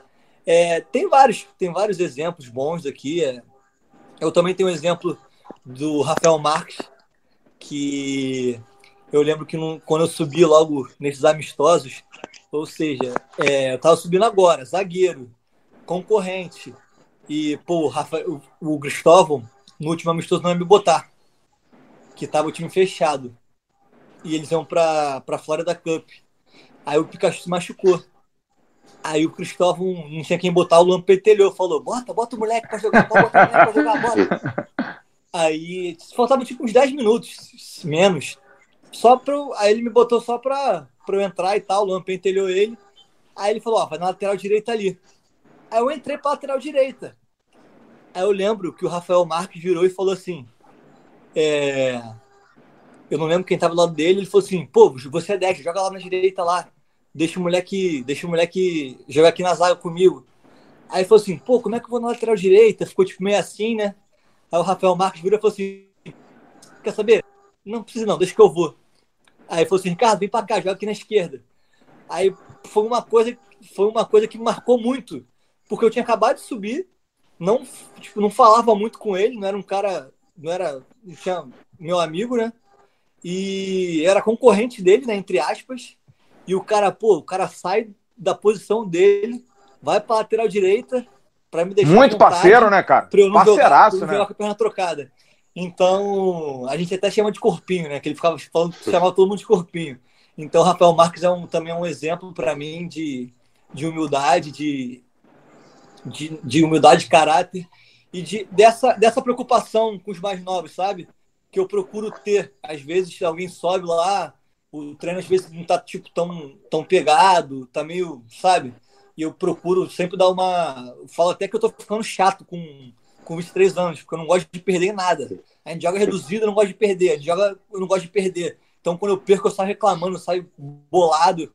E eu estou sempre dando um toque neles, falando que passa muito rápido, que eu já estou no meu quarto ano de profissional e parece que eu ainda sou um jogador da base. Ainda parece que eu, sabe, que as coisas passam muito rápido, que, que você às vezes nem percebe o tempo, o tempo passando para eles aproveitarem com responsabilidade, mas que, mas que eles focarem mesmo. Quanto eles, quanto eles mais botarem na cabeça deles que, que, o, que eles podem ganhar bastante dinheiro com futebol, que, pô, que eles têm capacidade, que eles, pô, que tem que treinar sério, tem que dar o melhor cada dia, pô, tem que sempre buscar melhorar é o melhor para eles. Então, eu sou um cara que procuro bastante conversar com eles, sempre que acontece alguma coisa, às vezes alguém, eu vejo que alguém está para baixo porque não jogou bem, ou eu falo que é normal, que é normal oscilar. O pessoal da base não vai ser a solução, eu não sou a solução. É, é tudo. Todo mundo tem que estar tá junto, remando, remando junto, porque senão, senão não dá certo. Então, eu converso bastante com eles e procuro dar meu exemplo, que, como você falou, teve o jogo da altitude. Eu era comparado a Mauro Galvão, a Ricardo Rocha, montagem minha de bigode, me transformando no Ricardo Rocha. Então, e do nada, por causa de um jogo, não serve, não presta, não... e dois anos depois está indo para a seleção, está sendo pedido para jogar. Então, futebol, as coisas mudam muito rápido, pode demorar um pouco, mas as coisas sempre mudam e sempre tem que estar com a cabeça focada. Que quando você está embaixo, você não é o pior do mundo, e quando você está lá em cima, você também não é o melhor do mundo. Você tem que estar sempre, sempre focado, sabendo que não, você pode errar, mas o futebol é bom por causa disso, que quando você quando você erra, no domingo, na quarta-feira você já tem a chance de se redimir, fazer um gol e de vilão se tornar herói. Então, estou sempre conversando com eles, dando, dando meu apoio, porque quando eu subi, eu fui recebi bastante, bastante apoio dessa rapaziada. Esse grupo de 2017 que foi para Libertadores foi um grupo que, que eu levo bastante comigo, de bons exemplos. Ô, Ricardo, eu vou dizer uma coisa para você. Eu ficaria aqui a noite toda te ouvindo, cara, porque assim como foi com o Andrei, é uma coisa que me deixa muito feliz, porque eu sou um cara gosto de estudar, gosto de ler, sou uma pessoa que tem uma preocupação muito com, com a comunicação. E mais uma vez, cara, eu te digo, eu estou encantado com o papo de vocês, é, a maneira como vocês enxergam já a vida. Eu acho muito legal isso, cara. Você não é mais um menino, assim como o Andrei, vocês são homens, você vai ser pai. Mas eu gosto muito da tua, da tua cabeça, cara, da maneira. E vou te falar uma coisa: estou enxergando hoje você com outros olhos, porque a gente passa a conviver com as pessoas, a gente passa a ver outras valências. Acho você um ótimo zagueiro, um zagueiro de muita qualidade, que pode jogar. Tem uma briga ali ferrenha por essa questão aí do lado direito, do lado esquerdo. Tem o Castan, que é uma sombra, é um jogadoraço também. Mas vou torcer ainda mais por ti, cara. E eu queria te agradecer imensamente. E eu queria que você desse uma palavrinha só, porque a gente vem com um convidado em seguida que está vindo aí junto, cara que ele é filho de um dos maiores jogadores também do Vasco, lateral direito que foi, Pimentel, que é o Eric, que é zagueiro do Sub-17, capitão do Sub-17, e que o pai, que tem, tem aí costas quentes para falar disso, vai ser muito melhor do que eu. O Eric é bom zagueiro é minha enganação, hein, Ricardo Graça? Obrigado, viu, meu irmão? É, eu que agradeço vocês né, pelo, pelo convite, é sempre bom a gente estar tá conversando e tal. É, o Eric eu não, eu não acompanho muito, então estou até meio suspeito de falar, né? É, é, não acompanho muitos jogos da base, do Sub-17. É, acompanho só.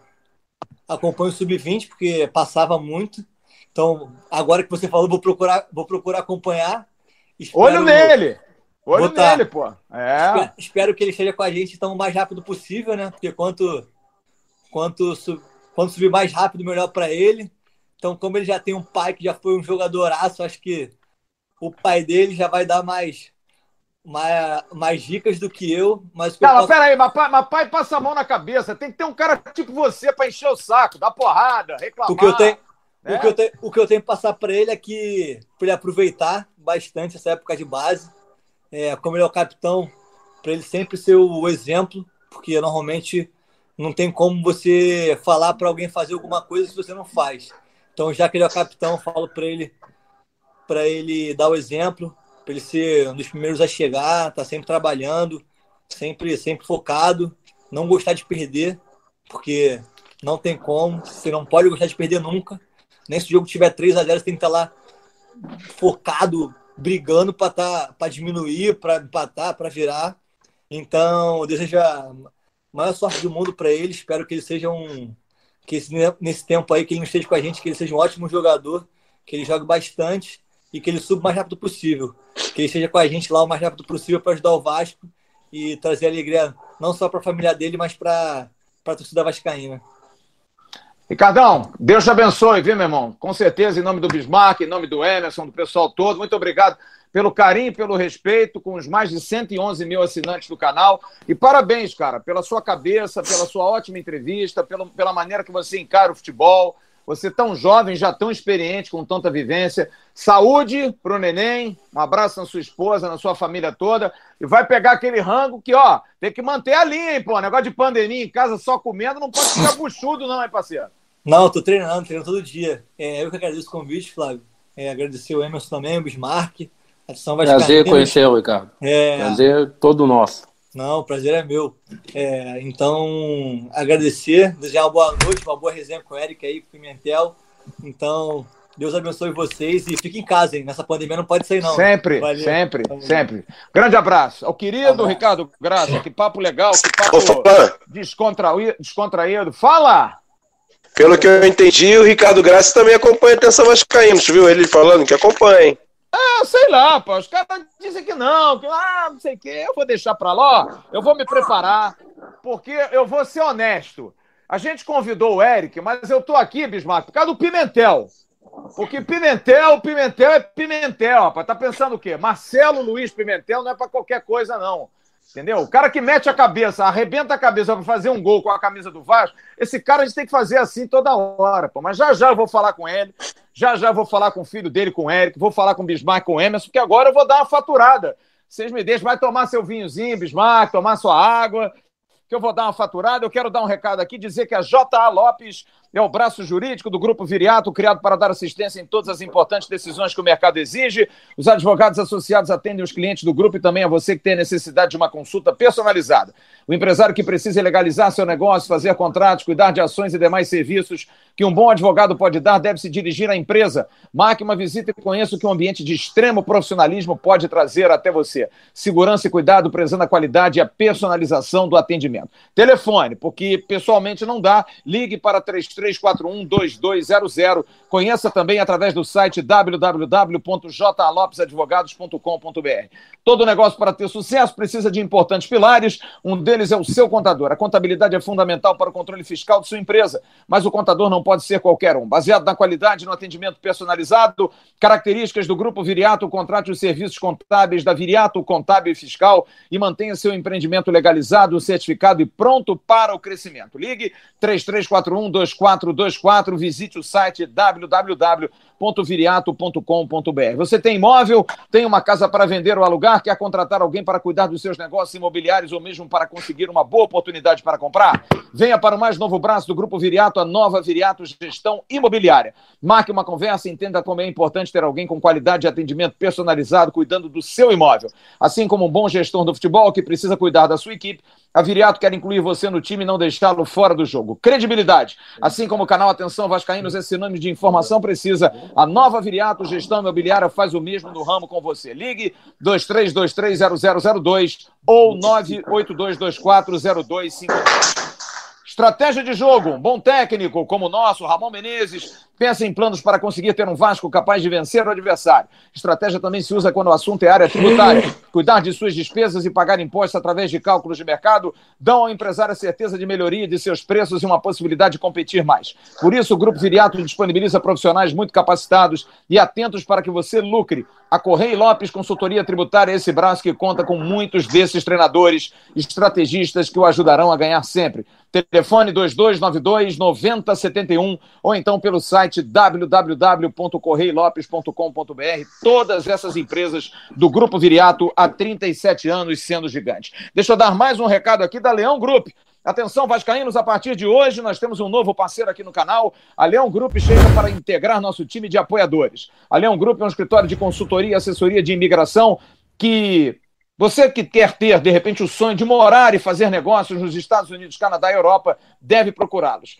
Você precisa de uma equipe de especialistas no assunto, vá até eles. Entre em contato agora mesmo com a Leão Group para agendar uma consulta online e saber quais os tipos de visto que se encaixam no seu perfil. Anote o e-mail, contato arroba leongroup.com ou então pelo direct do Instagram no arroba Leão Group. Leão Group abrindo as portas para você e sua família nos Estados Unidos, no Canadá e também na Europa. E no final, os nossos convidados, já peguei o endereço do nosso Ricardo Graça. Vou pegar o endereço do Pimentel também, porque eu vou mandar aquele cafezinho esperto, o café do alto do, do interior de Minas. Vem o café do alto, torrado e moído em pó ou cápsulas. O café do alto era vendido apenas para as mesas europeias. Agora o café do alto está perto de você. Aroma, pureza e sabor pelo site www.cafedoaltooficial.com.br ou então pelo e-mail contato arroba cafédoaltooficial.com.br. Você pede e recebe. Eu já pedi, já recebi, já consumi, quero pedir de novo. Pode pedir que eles estão entregando absolutamente tudo. E agora, um recado final para você que quer comer uma comida top, hein? Restaurante do Almirante, agora pelo iFood ou pelo telefone,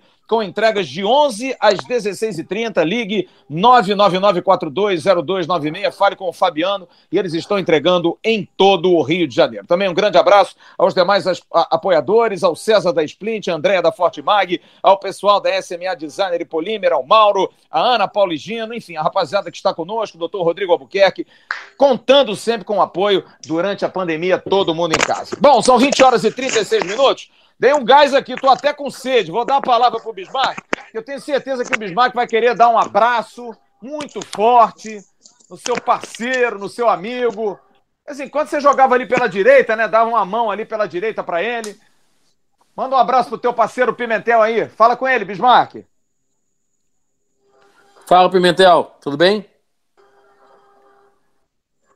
Tudo bem, bicho? Fala, Pimenta. Tudo bem, pô, e Fala, eu tava bicho, falando antes de vocês entrarem. Tá tudo bem e você, Pimenta? E o menino? Tá tudo bem, graças tá a Deus. Bem? Tá bem, tá, tá tudo certo, tudo tranquilo.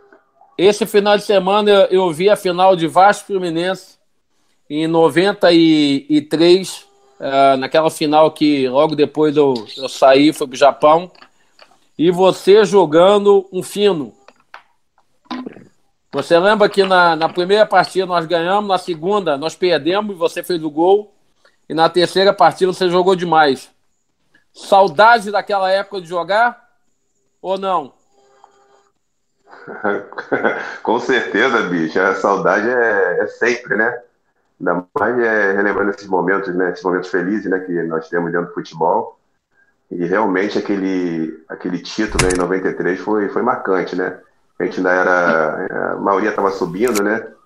A galera que, que foi campeão, como disse outra matéria, em 92 da Copa São Paulo. Então a, a galera subiu e com vocês que já estavam lá em cima apoiando, foi muito bom. Foi muito, fomos muito felizes ali. Você sabe que essa final, Pimenta, é, de 93, só dois jogadores é, não tinham vindo da base. Uma era o Torres e o outro. Não, Jorge Luiz? O Jorge Luiz. Na verdade, o Jorge Luiz não jogou. Não jogou. Jogou, jogou, jogou o Alê. Era, na, na verdade, o time foi Carlos Germano, Pimentel, Torres, Alê, é, Cássio, é, Sidney, França, eu, e Valdir e Jean e Carlos Alberto Dias. Carlos Alberto Só Carlos Dias Alberto Dias e, e Torres. Torres que, que não vieram da base. Então era um time que é, é, vivia muito Vasco. E, e, e, principalmente o Pimentel com a geração do Valdir e do Carlos Germano é, vieram um pouco depois, quando foram campeões da Taça São Paulo. Ô Bismarck, eu vou falar um negócio do Pimentel. Não enche muita bola do Pimentel, não, senão ele vai achar que ele era. Pimentel era bonzinho, jogava mais ou menos, lateralzinho, meia boca, de vez em quando chegava no fundo. Pimentel, tenho muita saudade de você. Você é um dos grandes amigos que eu fiz no futebol, um dos caras mais sensacionais. Bom caráter, boa figura, bom cara, parceiro acima de tudo e um monstro como lateral, cara. Um jogador espetacular. Eu fiz uma live no sábado com o um parceiro Thiago lá do Espírito Santo. Me disseram assim: faz a escalação do Vasco de todos os tempos. Aí eu empaquei na lateral direita. Eu falei, rapaz, porque eu tenho Luiz Carlos Vink que jogou para burro. Paulo Roberto, que era um monstro, e você, que era um avião. Aí eu joguei pro alto, cara. Aí eu tive que votar no Vink. Me perdoa, Pimentel? Pô, tá perdoadíssimo. Que eu, antes de subir profissional, o Vink, o Vink sempre foi meu, meu ídolo no Vasco, né? E antes de, do Vasco também. Eu tive oportunidade de conversar com ele uns anos atrás aí, e sempre que ele aparece, sempre que ele está dando entrevista, e meu filho sabe também, né? o quanto eu tinha, o quanto eu tenho, né, de, de, de, de, de gostar, né, de, de, de, sentir, de ver, talvez até coloco os jogos do Vic para poder relembrar como ele era raçudo também, como ele também é, vestia a camisa, isso é muito importante. E o Vic também é... Era, era um grande jogador, cara, sou grande fã jogador. Dele, sou fã dele. Grande jogador. Agora o Bismarck levantou uma bola importante que eu vou levantar pro teu filho. Você falou que teu, teu filho é meio tímido. Vamos tirar a timidez dele logo, né? Negócio de tímido, Negócio de time de esquerda, negócio de time D, meu irmão. Qualquer coisa, tira a camisa aqui. Vê lá, hein? Eu quero só dizer a você o seguinte, Pimentel. Você e Bismarck são, são assim, representações claras, e o Bismarck deu a deixa. O Vasco sempre viveu problema financeiro. Você passou por problema de grana no Vasco, Bismarck passou. Nunca foi fácil. O Vasco nunca foi um clube fácil. E sempre resolveu com a sua base.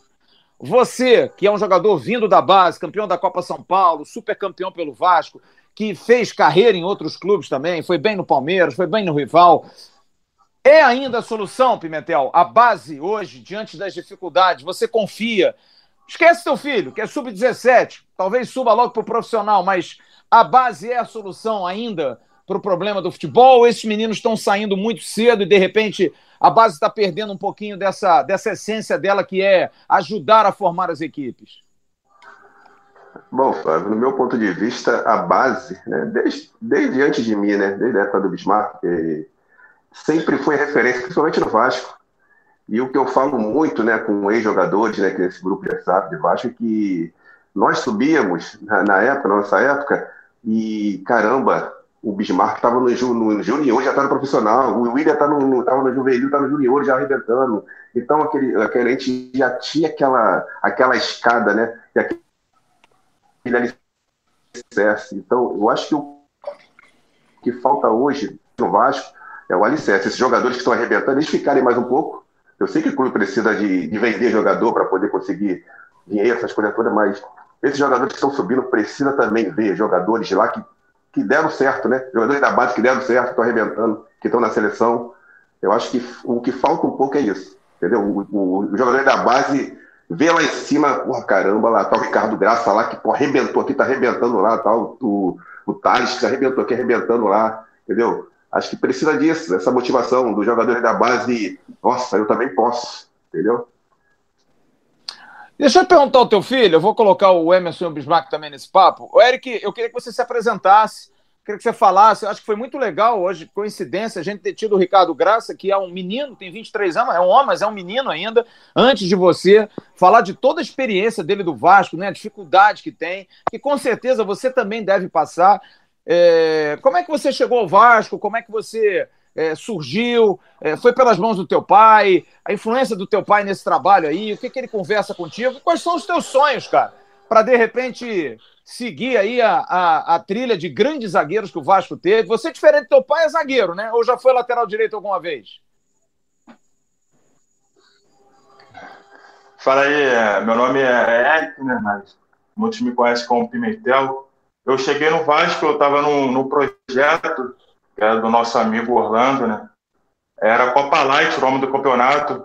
E eu estava jogando, né? Na época ali no, no campo da Austin Luiz, que fica em Caxias, onde o Vasco treina até hoje, né? E tinha uns olheiros lá do Vasco e eu fiz uma partida lá, eu tava pegando a bola da zaga, tava arrastando, com muita força, né? Aí um olheiro do Vasco me viu. Aí depois, quando acabou o jogo, chegou no Orlando, que era o dono do time, perguntou sobre mim. Aí o Orlando aproveitou, né? E deixou que meu pai era o Pimentel. Aí esse olheiro do Vasco também conhecia meu pai, aí ficou surpreso, né? Que, pô, eu gostei do jogador, ainda é o pô, filho do Pimentel. Pô, agora sim que ele vai ter que ir pro Vasco e tudo mais. E é muito bom, né? Hoje está no Vasco. A minha experiência que eu tenho no Vasco é muito boa, meu relacionamento lá dentro é muito boa. E espero continuar, né? É, no Vasco até onde der, né? Legal. Emerson, faça uma pergunta aí ao, ao Pimentel. Eu não vou chamar ele de Eric, ele já falou que é o Pimentel, então é o Pimentel. Faça uma pergunta aí ao Pimentel filho ou Pimentel pai. Aí você escolhe, a pimenta é, é contigo. Faça assim, Flávio. Boa noite, Pimentel. Boa noite, Eric. Boa noite para todo mundo de novo.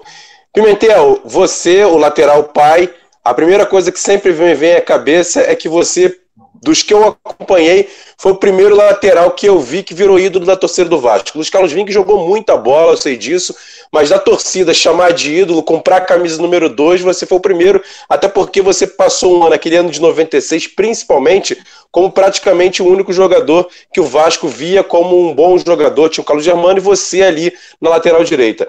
Queria primeiro que você falasse a sua saída do Vasco depois daquele ano de 96. Você foi para o Palmeiras já no comecinho de 97 dessa, dessa troca do Vasco para o Palmeiras.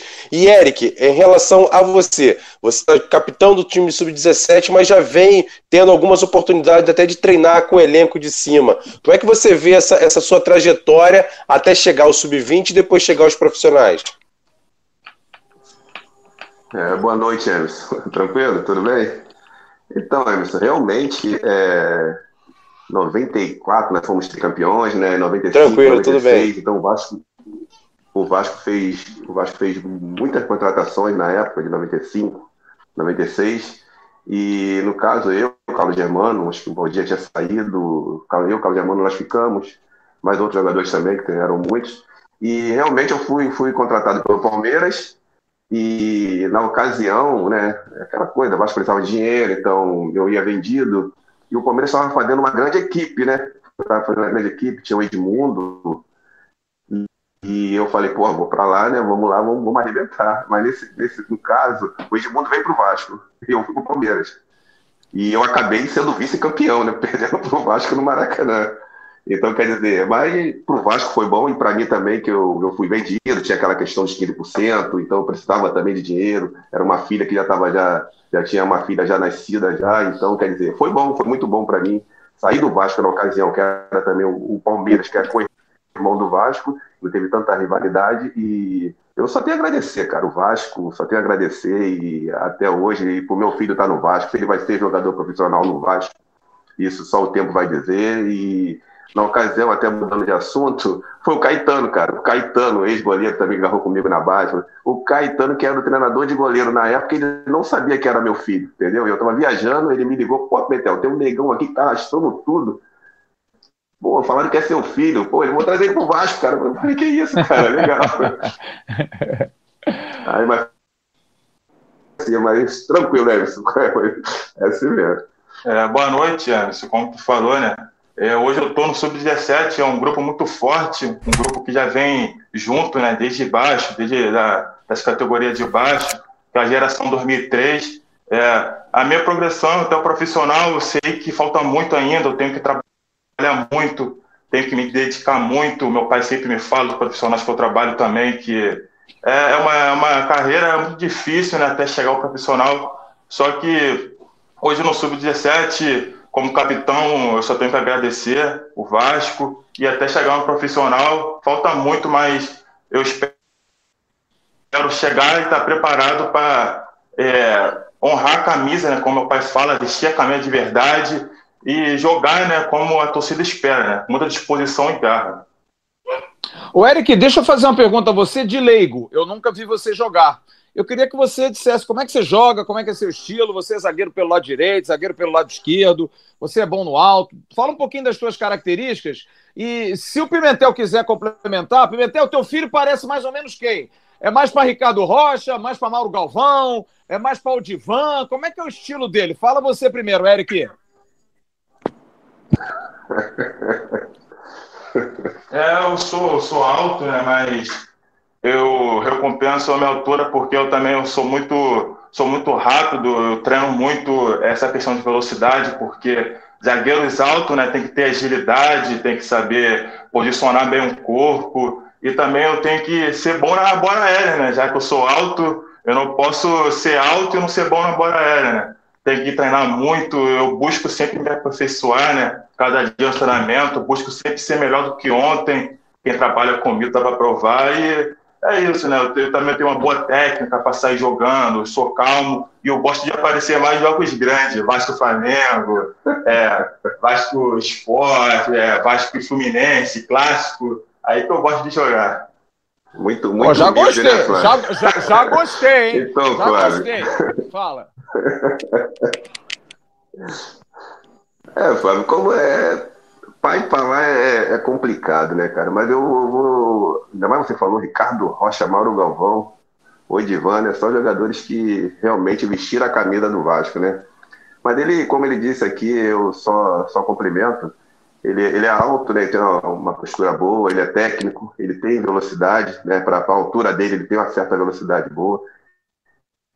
Ele faz gols de cabeça. Então, quer dizer, tem tudo para dar certo, né? Como eu falei, tem tudo para dar certo no futebol, que seja no Vasco, né? Que é o clube que me projetou, é o clube que está projetando ele. E se Deus quiser, vai dar tudo certo. E você falou do Edivan, né, rapaz? Nego doce. Sabia que o Edivan é o nego doce? Flávio. Eita, essa história é longa, hein? Isso é longa, hein? Ô, Bismarck, faz uma pergunta aí pro menino. Flávio, eu queria fazer uma pergunta. É, eu queria fazer uma pergunta pro, queria fazer uma pergunta pro, pro Eric. Eric, eu, eu fui ver, é, na ocasião que o Pimentel me chamou, é, dois jogos seus, e na ocasião você estava jogando de lateral direito. E no final do jogo, a gente bateu no papo, eu falei para você que eu tinha visto, mas que naquela posição é, precisava de um jogador um pouco mais dinâmico. E o que eu senti no final do segundo jogo que eu fui ver é que é, você não estava entusiasmado de jogar de lateral direito, que era a posição que teu pai fez muito bem, porque você gostava muito mais de jogar de zagueiro. E estavam te botando de lateral direito porque é, não você ainda tinha mais um ano, mas o pessoal estava te botando para você pegar um pouco de experiência, porque os dois zagueiros que estavam jogando eram jogadores mais velhos que você. É, na ocasião, por terem colocado você de lateral direito, foi aquilo mesmo que eu senti, que a tua posição que você queria realmente jogar era de zagueiro, não de lateral? É, boa noite, Birmar. Essa história de me colocar lateral direito começou. Eu estava treinando de zagueiro, né? Aí Sim. o time não estava vendo muito bem naquela ocasião. Aí o treinador me testou de lateral direito no treino. E foi um treino antes de um clássico. Eu nunca tinha jogado de lateral direito. Ele me colocou de lateral direito, aí me falou assim, aí me falou, é, cara, faz o básico, que você tem técnica, não inventa. Foi antes de um, de um clássico, contra o Fluminense lá na Laranjeira. Aí, graças Sim. a Deus, eu joguei de lateral direito lá no Fluminense e fui bem. E, mas como você falou, né, eu não estava acostumado a jogar naquela posição, é, faltava muita ainda aquela, aquela manha de lateral direito, né? Eu sempre fui zagueiro, minha origem é ser zagueiro, então até que quando teve o jogo que tu foi, que no segundo tempo fui para zagueiro, fiquei mais ativo, fiquei mais à vontade foi, verdade.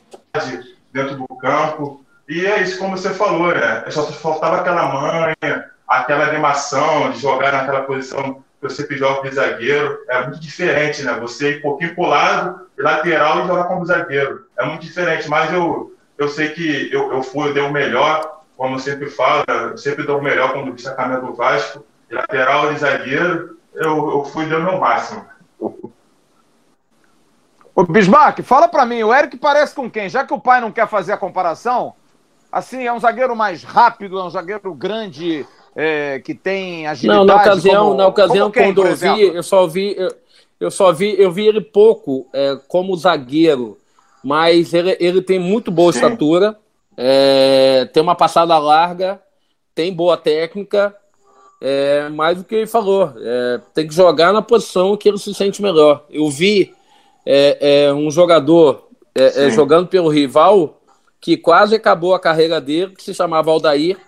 É, Para quem é da minha idade, da idade do Flávio, vai lembrar que tentaram botar o Aldair de lateral esquerdo, lembra, Flávio? E quase acabaram com a carreira sim, do Aldair. Eu, eu, eu e só... ele, ele só se firmou como zagueiro Eu só não entendi por que você não botou Pimentel nesse bolo aí, só falou de mim, pô. Eu só não entendi por que você falou não, de idade. Porque Pimentel é mais novo, idade, não sei se... Flávio. Ah, que mais novo que Porque eu tenho 50 e você 50. É. tem 49 e, e, acho que, e acho que o Eric. E acho que o Eric tá certo. Acho que ele tem que jogar na posição que, que ele gosta, na posição que ele está mais acostumado, onde ele se sente melhor. E pelo potencial que eu vi, é um jogador grande e, e, e técnico. Então, assim, precisa é, é, de ganhar jogo no juvenil, de ganhar jogo no sub-20, porque a gente sabe o quanto o Vasco é difícil de dar oportunidades aos jogadores que vêm da base e quando tiver oportunidade, aproveitar da melhor forma possível. Aliás, o Eric, o Carlos Brasil esteve conosco aqui numa live há umas duas semanas atrás, três semanas, e foi uma pergunta, eu acho que foi até do nosso JP Escofano, que cobre a base para nós aqui. Ele falou o seguinte: a, o sub-17 do Vasco abra um olho, porque o sub-17 do Vasco é brabo. É brabo mesmo, cara? A molecada vem rasgando aí para dar alegria para nós? É, a gente tem um grupo no WhatsApp, né? E é, eu falei que ia fazer esse, esse ao vivo, né? E eu falei que ia falar dele, né? É um grupo muito bom, sub-17, tem jogadores de muito potencial, que a torcida conhece, o Marlon Santos, o Juan Batata, é, os jogadores são muito bons e é isso aí, né? Vamos ver né, o que vai dar, né? Parou por causa dessa coronavírus aí, a gente estava indo bem no brasileiro, nossa estreia metemos 4 a 0 mas é um grupo com muito potencial, muita técnica também. Legal. Agora, o, o Eric, quem é o, o maior zagueiro hoje, cara, de todos aí? Um cara que você diz, não, cara, esse cara é, é o fera, se eu jogar 10% dele, é aquele gringo lá do Liverpool, aquele Van Dijk lá, aquele, aquele zagueirão lá, é o maior do mundo hoje, não?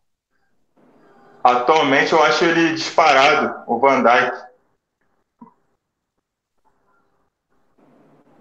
Joga demais no Brasil, cara. Quem é o, quem é o zagueiro que te inspira assim? Pô, no Brasil eu gosto muito do, do Cuesta, que está hoje no Internacional, porque ele é um zagueiro alto e tem muita técnica. Eu gosto também do Thiago Moleto, que joga ao lado dele. Eu gosto também do Luan, do Palmeiras. O Felipe Melo hoje que está de zagueiro, né? Era volante, mas está de zagueiro. Também gosto muito dele. Muitos jogadores zagueiro, né? Zagueiro acostuma ser os medalhão da equipe, né? O xerifão. E hoje tem muitos zagueiros bons no Brasil.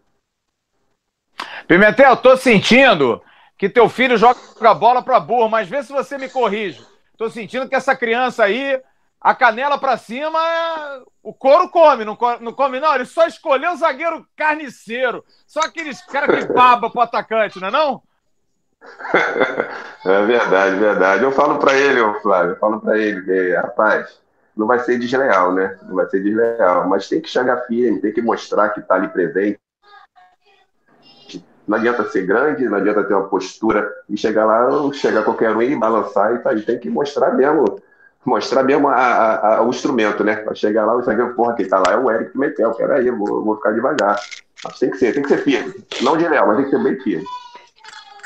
Também acho. Existia um zagueiro aqui no Rio de Janeiro, Eric, você não era nem nascido, chamado Moisés, foi um grande zagueiro do Vasco, jogou no Bangu tinha um troféu que davam ao jogador mais disciplinado do Rio de Janeiro, chamava-se troféu Belfort Duarte. E o Moisés dizia o seguinte: amigo, zagueiro bom não ganha o Belfort Duarte.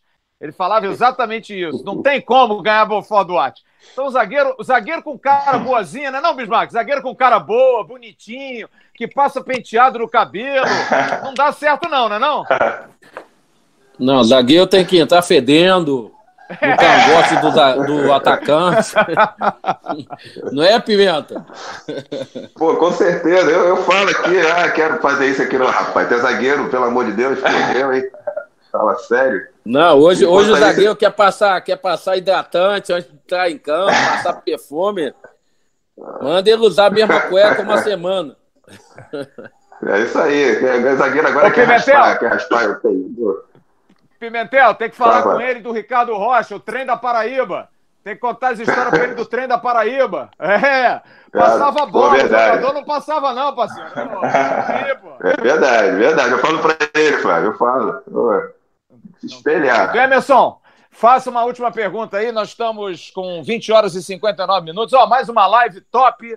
Tivemos Boa. o Ricardo Graça num papo espetacular papo. Olha, o Pimentel, o Pimentel, tu é um cascateiro do diabo. Tu falou que teu filho era tímido. Cadê a timidez do guri, pô? O cara é bom de papo, tá porra, alto nível. Ele tá me surpreendendo, Flávio. Tá me surpreendendo. Mas é porque a gente deixa os caras descontraídos. A gente, viu? Não tem negócio de é... pô, ficar durão, não. Pô, é diferente, é diferente. Pô, aqui, aqui o papo rola, parceiro. Aqui flui, aqui flui. Olha aqui, ó. Eu e o Bismarck só no vinho, ó. Só no vinho. Bismarck, mostra a taça aí. A minha já acabou já, pô. Aí, só no vinho, pô. Aqui. Emerson, manda uma pergunta aí pros, pros pimentéis, por favor. Faça assim, Flávio. Eric, minha primeira, minha última pergunta para você é a seguinte. O sobrenome Pimentel, ou até o próprio seu pai acabou de falar aí que as pessoas até não sabiam muito que você era filho do Pimentel, mas depois ficaram sabendo. Isso ajuda ou te atrapalha? Até por conta da responsabilidade de você vestir a camisa do Vasco, onde seu pai brilhou bastante. E Pimentel, eu lembro, por exemplo, na sua trajetória de 94 até 98, pelo menos 94, 95, 96, você foi um dos maiores laterais direitos que o Brasil tinha a, só um pouco abaixo ali do Cafu, que era o titular da seleção brasileira. Você se frustra um pouquinho de não ter ido à Copa de 98, já que o Zagallo chamou um lateral, que no, depois nunca mais jogou em lugar nenhum, que foi o Zé Carlos, e você tinha aquela, aquela trajetória até a Copa do Mundo de ser um dos melhores laterais da, da, do Brasil naquela posição, naquela época? É, como tu falou, né? Eu acho que a responsabilidade sempre existe é uma responsabilidade até que eu não levo para o meu lado pessoal. Eu acho que os torcedores, né, sempre vai, vai ter aquela comparação, quem foi melhor, mas a história dele, ele já fez. Agora é minha história, é Eric Pimentel. E eu quero fazer a minha história, conquistar os meus títulos e dar a minha carta né, para os torcedores, né? Porque é isso que eu gosto. Eu gosto de jogar pressão, com, com responsabilidade, é onde eu me sinto mais à vontade.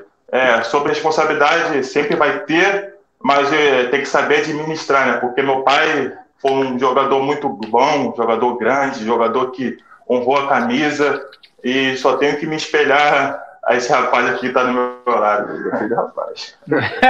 então, então, Emerson, cara, é, em 97 realmente fomos, pô, fiz um campeonato brasileiro bom, já em 96 para 97, então tinha o Cafu, eu e o Zé Maria, né?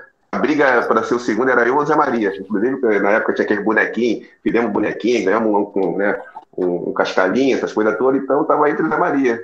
Aí coisa de, acho que janeiro, né, antes da Copa, coisa assim, acho que o Zé Carlos, ele fez um torneio em São Paulo excelente, entendeu?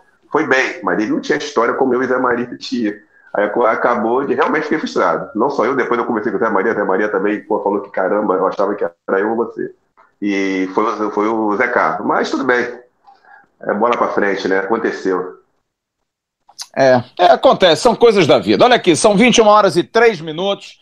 É, eu quero agradecer demais. Eu vou pedir ao Bismarck que se despeça, porque a gente já está para tentar o Pimentel. Já, o, o Bismarck, eu nunca vi um cara tão difícil. Primeiro, para atender telefone.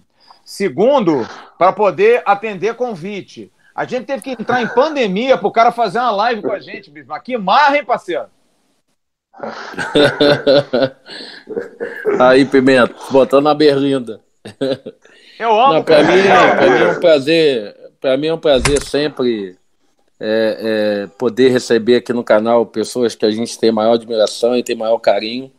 Coincidentemente, eu vi nessa, nesse, nesse feriado agora, essa final contra o Fluminense, que realmente mostrava o quanto o Pimentel era especial, um jogador dinâmico, com força, com técnica, com, com coragem.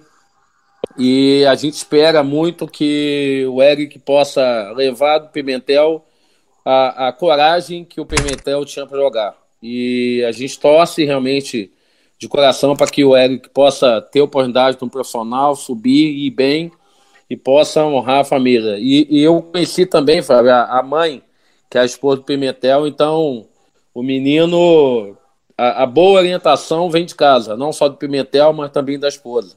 Então, Pimentel, eu desejo para o Eric o melhor possível para que ele possa galgar aos poucos o seu o seu o, o, o lugar no Vasco e a gente vai estar tá sempre torcendo e esperançoso que ele possa dar muitas alegrias à torcida do Vasco. Valeu, bicho. Só agradeço, bicho. Vindo de você, vindo de você, sabe que não tem, não tem preço, né, cara? Eu, eu, eu gosto muito, eu gosto muito de você. A gente acabou uh, uh, ano passado e, e, e, com essa pandemia agora esse ano, eu tinha até falado com o Sorato, com, com o Polaco, para a gente poder entrar em contato de novo, mas qualquer passando essa pandemia aí, a gente Entendi. fala e eu torço muito pelo menino e torço muito por você, pela tua esposa, que eu sei que a educação que vocês dão foi a que eu conheci o Eric lá em Nova Iguaçu. Ó, aliás, deixa eu dar dois detalhezinhos aqui, Pimentel, rapidinho. Eu vou, eu vou falar duas coisas aqui rapidinho. Primeiro, Pimentel, o cara tá falando muito na final de 93. Quase que ele derruba a gente, né? Que ainda perdeu o pênalti na final, mas tá tudo bem. Ninguém lembra da, das derrotas. Ah, verdade. Tudo bem. É, é, quase derrubou nós. Mas tudo bem, era capitão, ia pro Japão, arigatou, sayonara, mas tudo ô, bem. Ô, né, Fábio, Fábio, ah. Fábio, e aí a, a Kiara, minha filha, tava vendo comigo, né? Aí quando eu perdi o eu não falei nada pra ela. Não. Aí quando eu perdi o pênalti, ela falou assim pai, esse foi você? Eu falei, eu acho que foi. Aí tive que voltar para mostrar eu jogando lá na arquibancada. É. E olha, eu queria deixar um último recado, tanto para o Pimentel como para o Eric. É, na verdade, a gente brinca muito aqui, mas são figuras que a gente leva para a nossa vida, como Bismarck, como Carlos Germano, como Tinho, como Alex, como Ricardo Rocha, como Torres, Cássio, como William, de gerações espetaculares do Vasco, e tantos outros, Sorato, enfim, uma galera espetacular. Mas o Pimentel a gente tem assim muito no coração, porque o Pimentel é aquele que que vinha lá, lá de Campo Grande, com o Valdir, de Fusquinha, e o Fusquinha quebrava, e o avião quase caiu em cima, Pimentel era daqueles guerreiros, né? Aqueles caras que. agenciado lá pelo nosso Aurélio Dias. Porra, uma história boa, tempo bom, uma coisa que. O Pimentel é um dos grandes caras do futebol, além de ter sido um grande, um grande jogador. E, Eric, eu queria te dizer uma coisa. A pergunta do Emerson é muito boa. As pessoas têm muito disso, de que os filhos de pessoas famosas têm mais dificuldade. Eu acho que, na verdade, o que falta a muitos é formação. É, é, claro que o dom Deus dá, né? A gente precisa aproveitar o dom. Você me parece ter o dom, você me parece ser um, um, Você não chega a capitão do Vasco porque você é filho do Pimentel, longe disso. Você não tem essa capacidade porque você é filho dele. Mas pense só numa coisa: leve como conselho de um cara que tem 50 anos, assim como Bismarck. Teu pai é um pouquinho mais novo, tem 49,5. Eu vou te dizer uma coisa. Leve sim o nome do seu pai, porque o seu pai foi um grande jogador de futebol, foi um cara espetacular, mas aquilo que você falou, eu acho que é o mais importante. Faça a sua história. Não se compare nunca com o seu pai. Que bom que você não é lateral direito, que bom que você é zagueiro. E você vai ser zagueiro, faça a sua carreira, Sim. se cuide, cabeça boa, ganha tua grana para ajudar teus pais. Agora é hora de retribuir, né, parceiro? Grande abraço para vocês. Muito obrigado aos dois, hein? É verdade. Um abraço, abraço. Só tenho que agradecer, né? É, ouvir o Bismarck, que é o grande ídolo do Vasco. Eu não tenho preço ouvir vocês também, que são muito experientes. Agradecer e, com certeza, tudo que vocês falaram vai ficar guardado em mim e vai ser bom para minha formação. Pimentel, um beijo, hein, Pimentel? Te amo, viu, meu parceiro? Um abraço. Um abraço, Flávio. Me liga, hein, Flávio, me liga, hein? Porra, tu não atende, pô. Ô, Bismarck, o cara não atende telefone, rapaz. Tranquilo. Outro dia ele fez na pandemia, ele falou, eu tô muito ocupado. Eu falei, tá ocupado porque saiu do banheiro e foi pro quarto. Porra, não tem desculpa na pandemia pra não atender telefone, né? Pimentel, um abraço, grande abraço, meu irmão. Fique com Deus, hein? Abração aí, fiquem com Deus. Valeu, valeu. Ótimo papo do Pimentel com o Eric pra gente completar a nossa live. Emerson Rocha. Pô, nós estamos dando show, hein, cara? Nossas lives estão ficando boas, hein, parceiro? Rapaz, tem gente que tem que correr atrás aí, né? Estão dizendo que não dá para fazer jornalismo nessa pandemia. O que a gente tem feito, ó, suando, mas trazendo boas informações e sempre entrevistas exclusivas aqui no canal Atenção Vascaínos. Bacana, parabéns, viu? Perguntas ótimas e colocações legais. Ô, Bis, nós estamos nós brincando, hein, Bis? Estamos fazendo um trabalhinho bacana, hein, Bismarck? Ah, para mim está sendo há um ano e um mês, um ano e dois meses, um prazer poder estar tá participando do Atenção Vascaína. A gente começou lá de uma forma de brincadeira e hoje a gente recebe tantas pessoas legais como o Ricardo, como Pimentel, o dele, o Castan, algumas semanas atrás, o Guarim. Guarim! Então acho que Pô, o canal está é mostra, mostra o quanto a gente tenta fazer uh, as notícias do Vasco de forma correta, de forma séria e sempre torcendo pelo Vasco.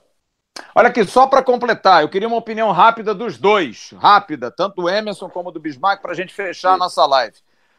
Bruno César está com possibilidade de ser reintegrado, aceitou aí redução de salário, parcelamento de dívida, talvez tenha o contrato dele estendido até o final do Carioca do ano que vem. É uma boa? É a última chance? Não dá? É forçação de barra? O que, que vocês acham? Emerson, o que, que você acha? Eu vou deixar o Bismarck para o final. Então, Flávio, eu vou até ser um pouco contra o que o torcedor está prezando. Eu acho que um jogador caro do jeito que ele é, já que o Vasco paga um salário alto para ele e ele está no elenco, ele tem que estar tá ali junto com os outros, treinando. É, às vezes, mesmo não atuando como titular, ele pode ajudar outros jogadores, principalmente a molecada da base que está subindo, a saber como bate na bola de fora da área, ter um pouco mais de experiência. Calma, você viu agora há pouco o Ricardo Graça falando, por exemplo, sobre o zagueiro Rafael Marques, que pra minha, na minha visão foi um jogador que passou, passou de passagem do Vasco, não marcou em nada, mas para o Ricardo Graça foi muito importante, não só na questão da humildade, na questão de dizer, Ricardo, vai lá jogar na sua posição. Isso, para mim, ganha não só a questão do jogador em campo, mas ganha no ambiente. Então acho que ele, eh, dentro do elenco, treinando com jogadores, pode ajudar outros jogadores em outras situações, como bater uma falta, que ele sabe bater, como bater na bola, ele pode ajudar os jogadores, mesmo não sendo titular, eu acho que no elenco ele pode fazer parte, e o Vasco paga o salário dele, eu não vejo motivo nenhum dele não fazer parte do elenco participar dos treinamentos. E agora, lá no Ave Mais, vai ter a nossa live raiz, né? Após live do canal Atenção Vascaíno, lá no Ave Mais é para ligar lá, não é isso? É, hoje eu vou ficar devendo que eu tô sem o computador. O computador deu uma, deu uma pane hoje, mas amanhã já vamos ter. Não, então a gente faz a nossa live amanhã, com certeza. Emerson, um grande é. abraço, hein? Abraço pra Valeu, um abraço. Tamo valeu, junto, valeu. grande abraço. Bismarck, pra gente concluir, e aí essa história do Bruno César? Fala pra mim, o que, que você acha? Vai ou não vai? Eu acho a mesma coisa que, que o, o Emerson, só que eu vejo outra forma. Já que o Vasco não conseguiu chegar num acordo com ele, já que o Vasco não conseguiu emprestá-lo, vendê-lo, eu acho que com o Ramon, principalmente que ele já tenha treinado bastante, por ter ficado um longo tempo de fora dos treinamentos da equipe principal e depois voltou, eu acho que é uma chance é uma última chance.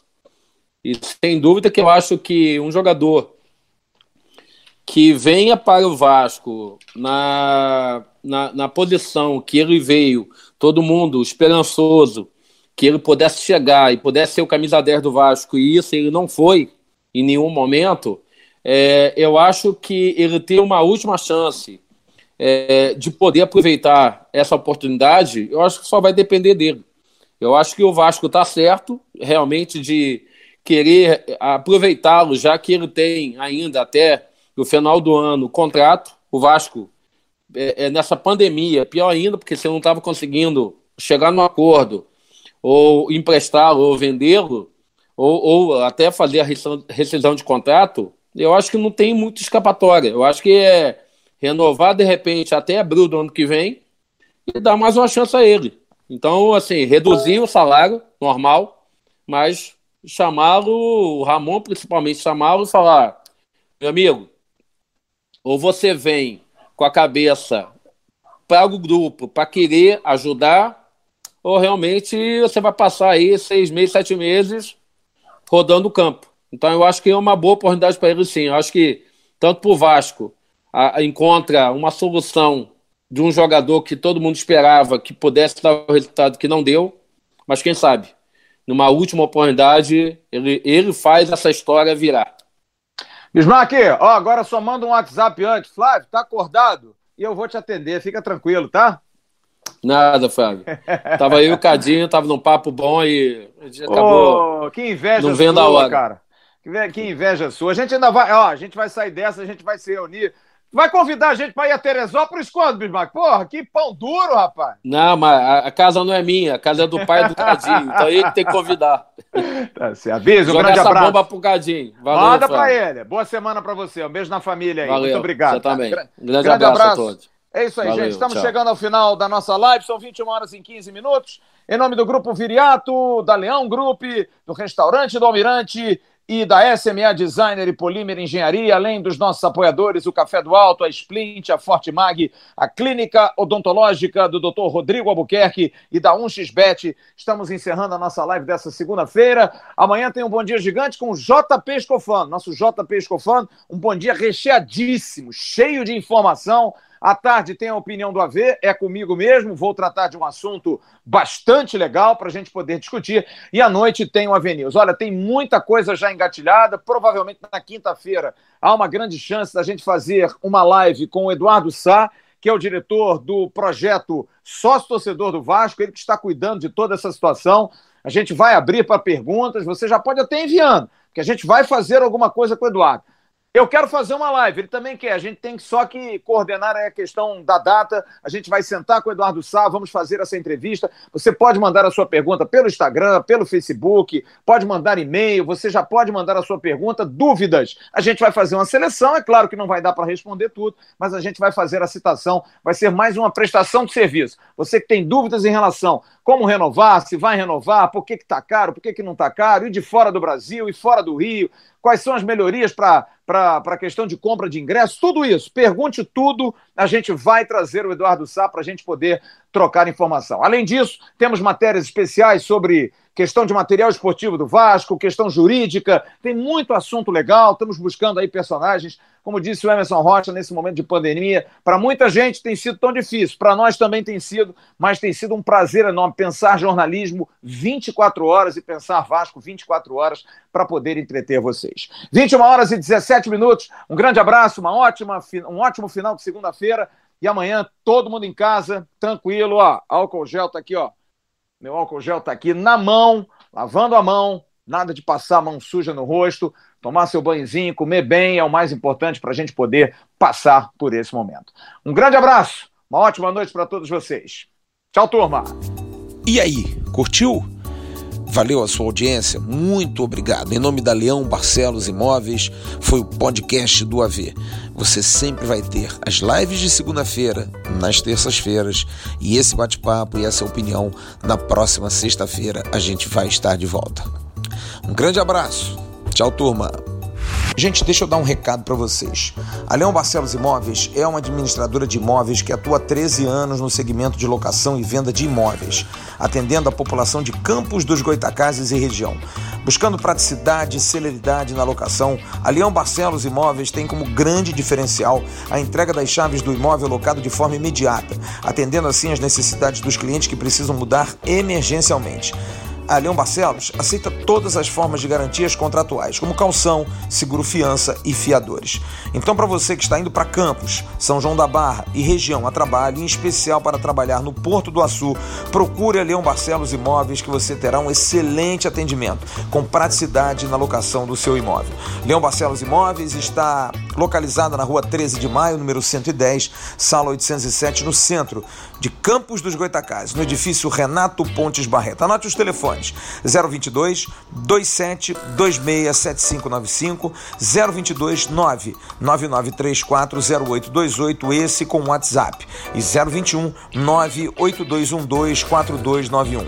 E no Facebook, www.facebook.com barra Leão Barcelos, só que o Leão sentiu, é Leal Barcelos Imóveis. E atenção, se você entrar em contato com a Leão Barcelos querendo alugar um apartamento, fazer uma locação em Campos e região, você dizendo, ouvi no podcast do AV, você tem 50% de desconto no primeiro aluguel que você for pagar. Que chance, hein? Entre em contato com a Leão Barcelos Imóveis. Eles vão arrumar um local bem legal para você em Campos dos Goitacazes e região.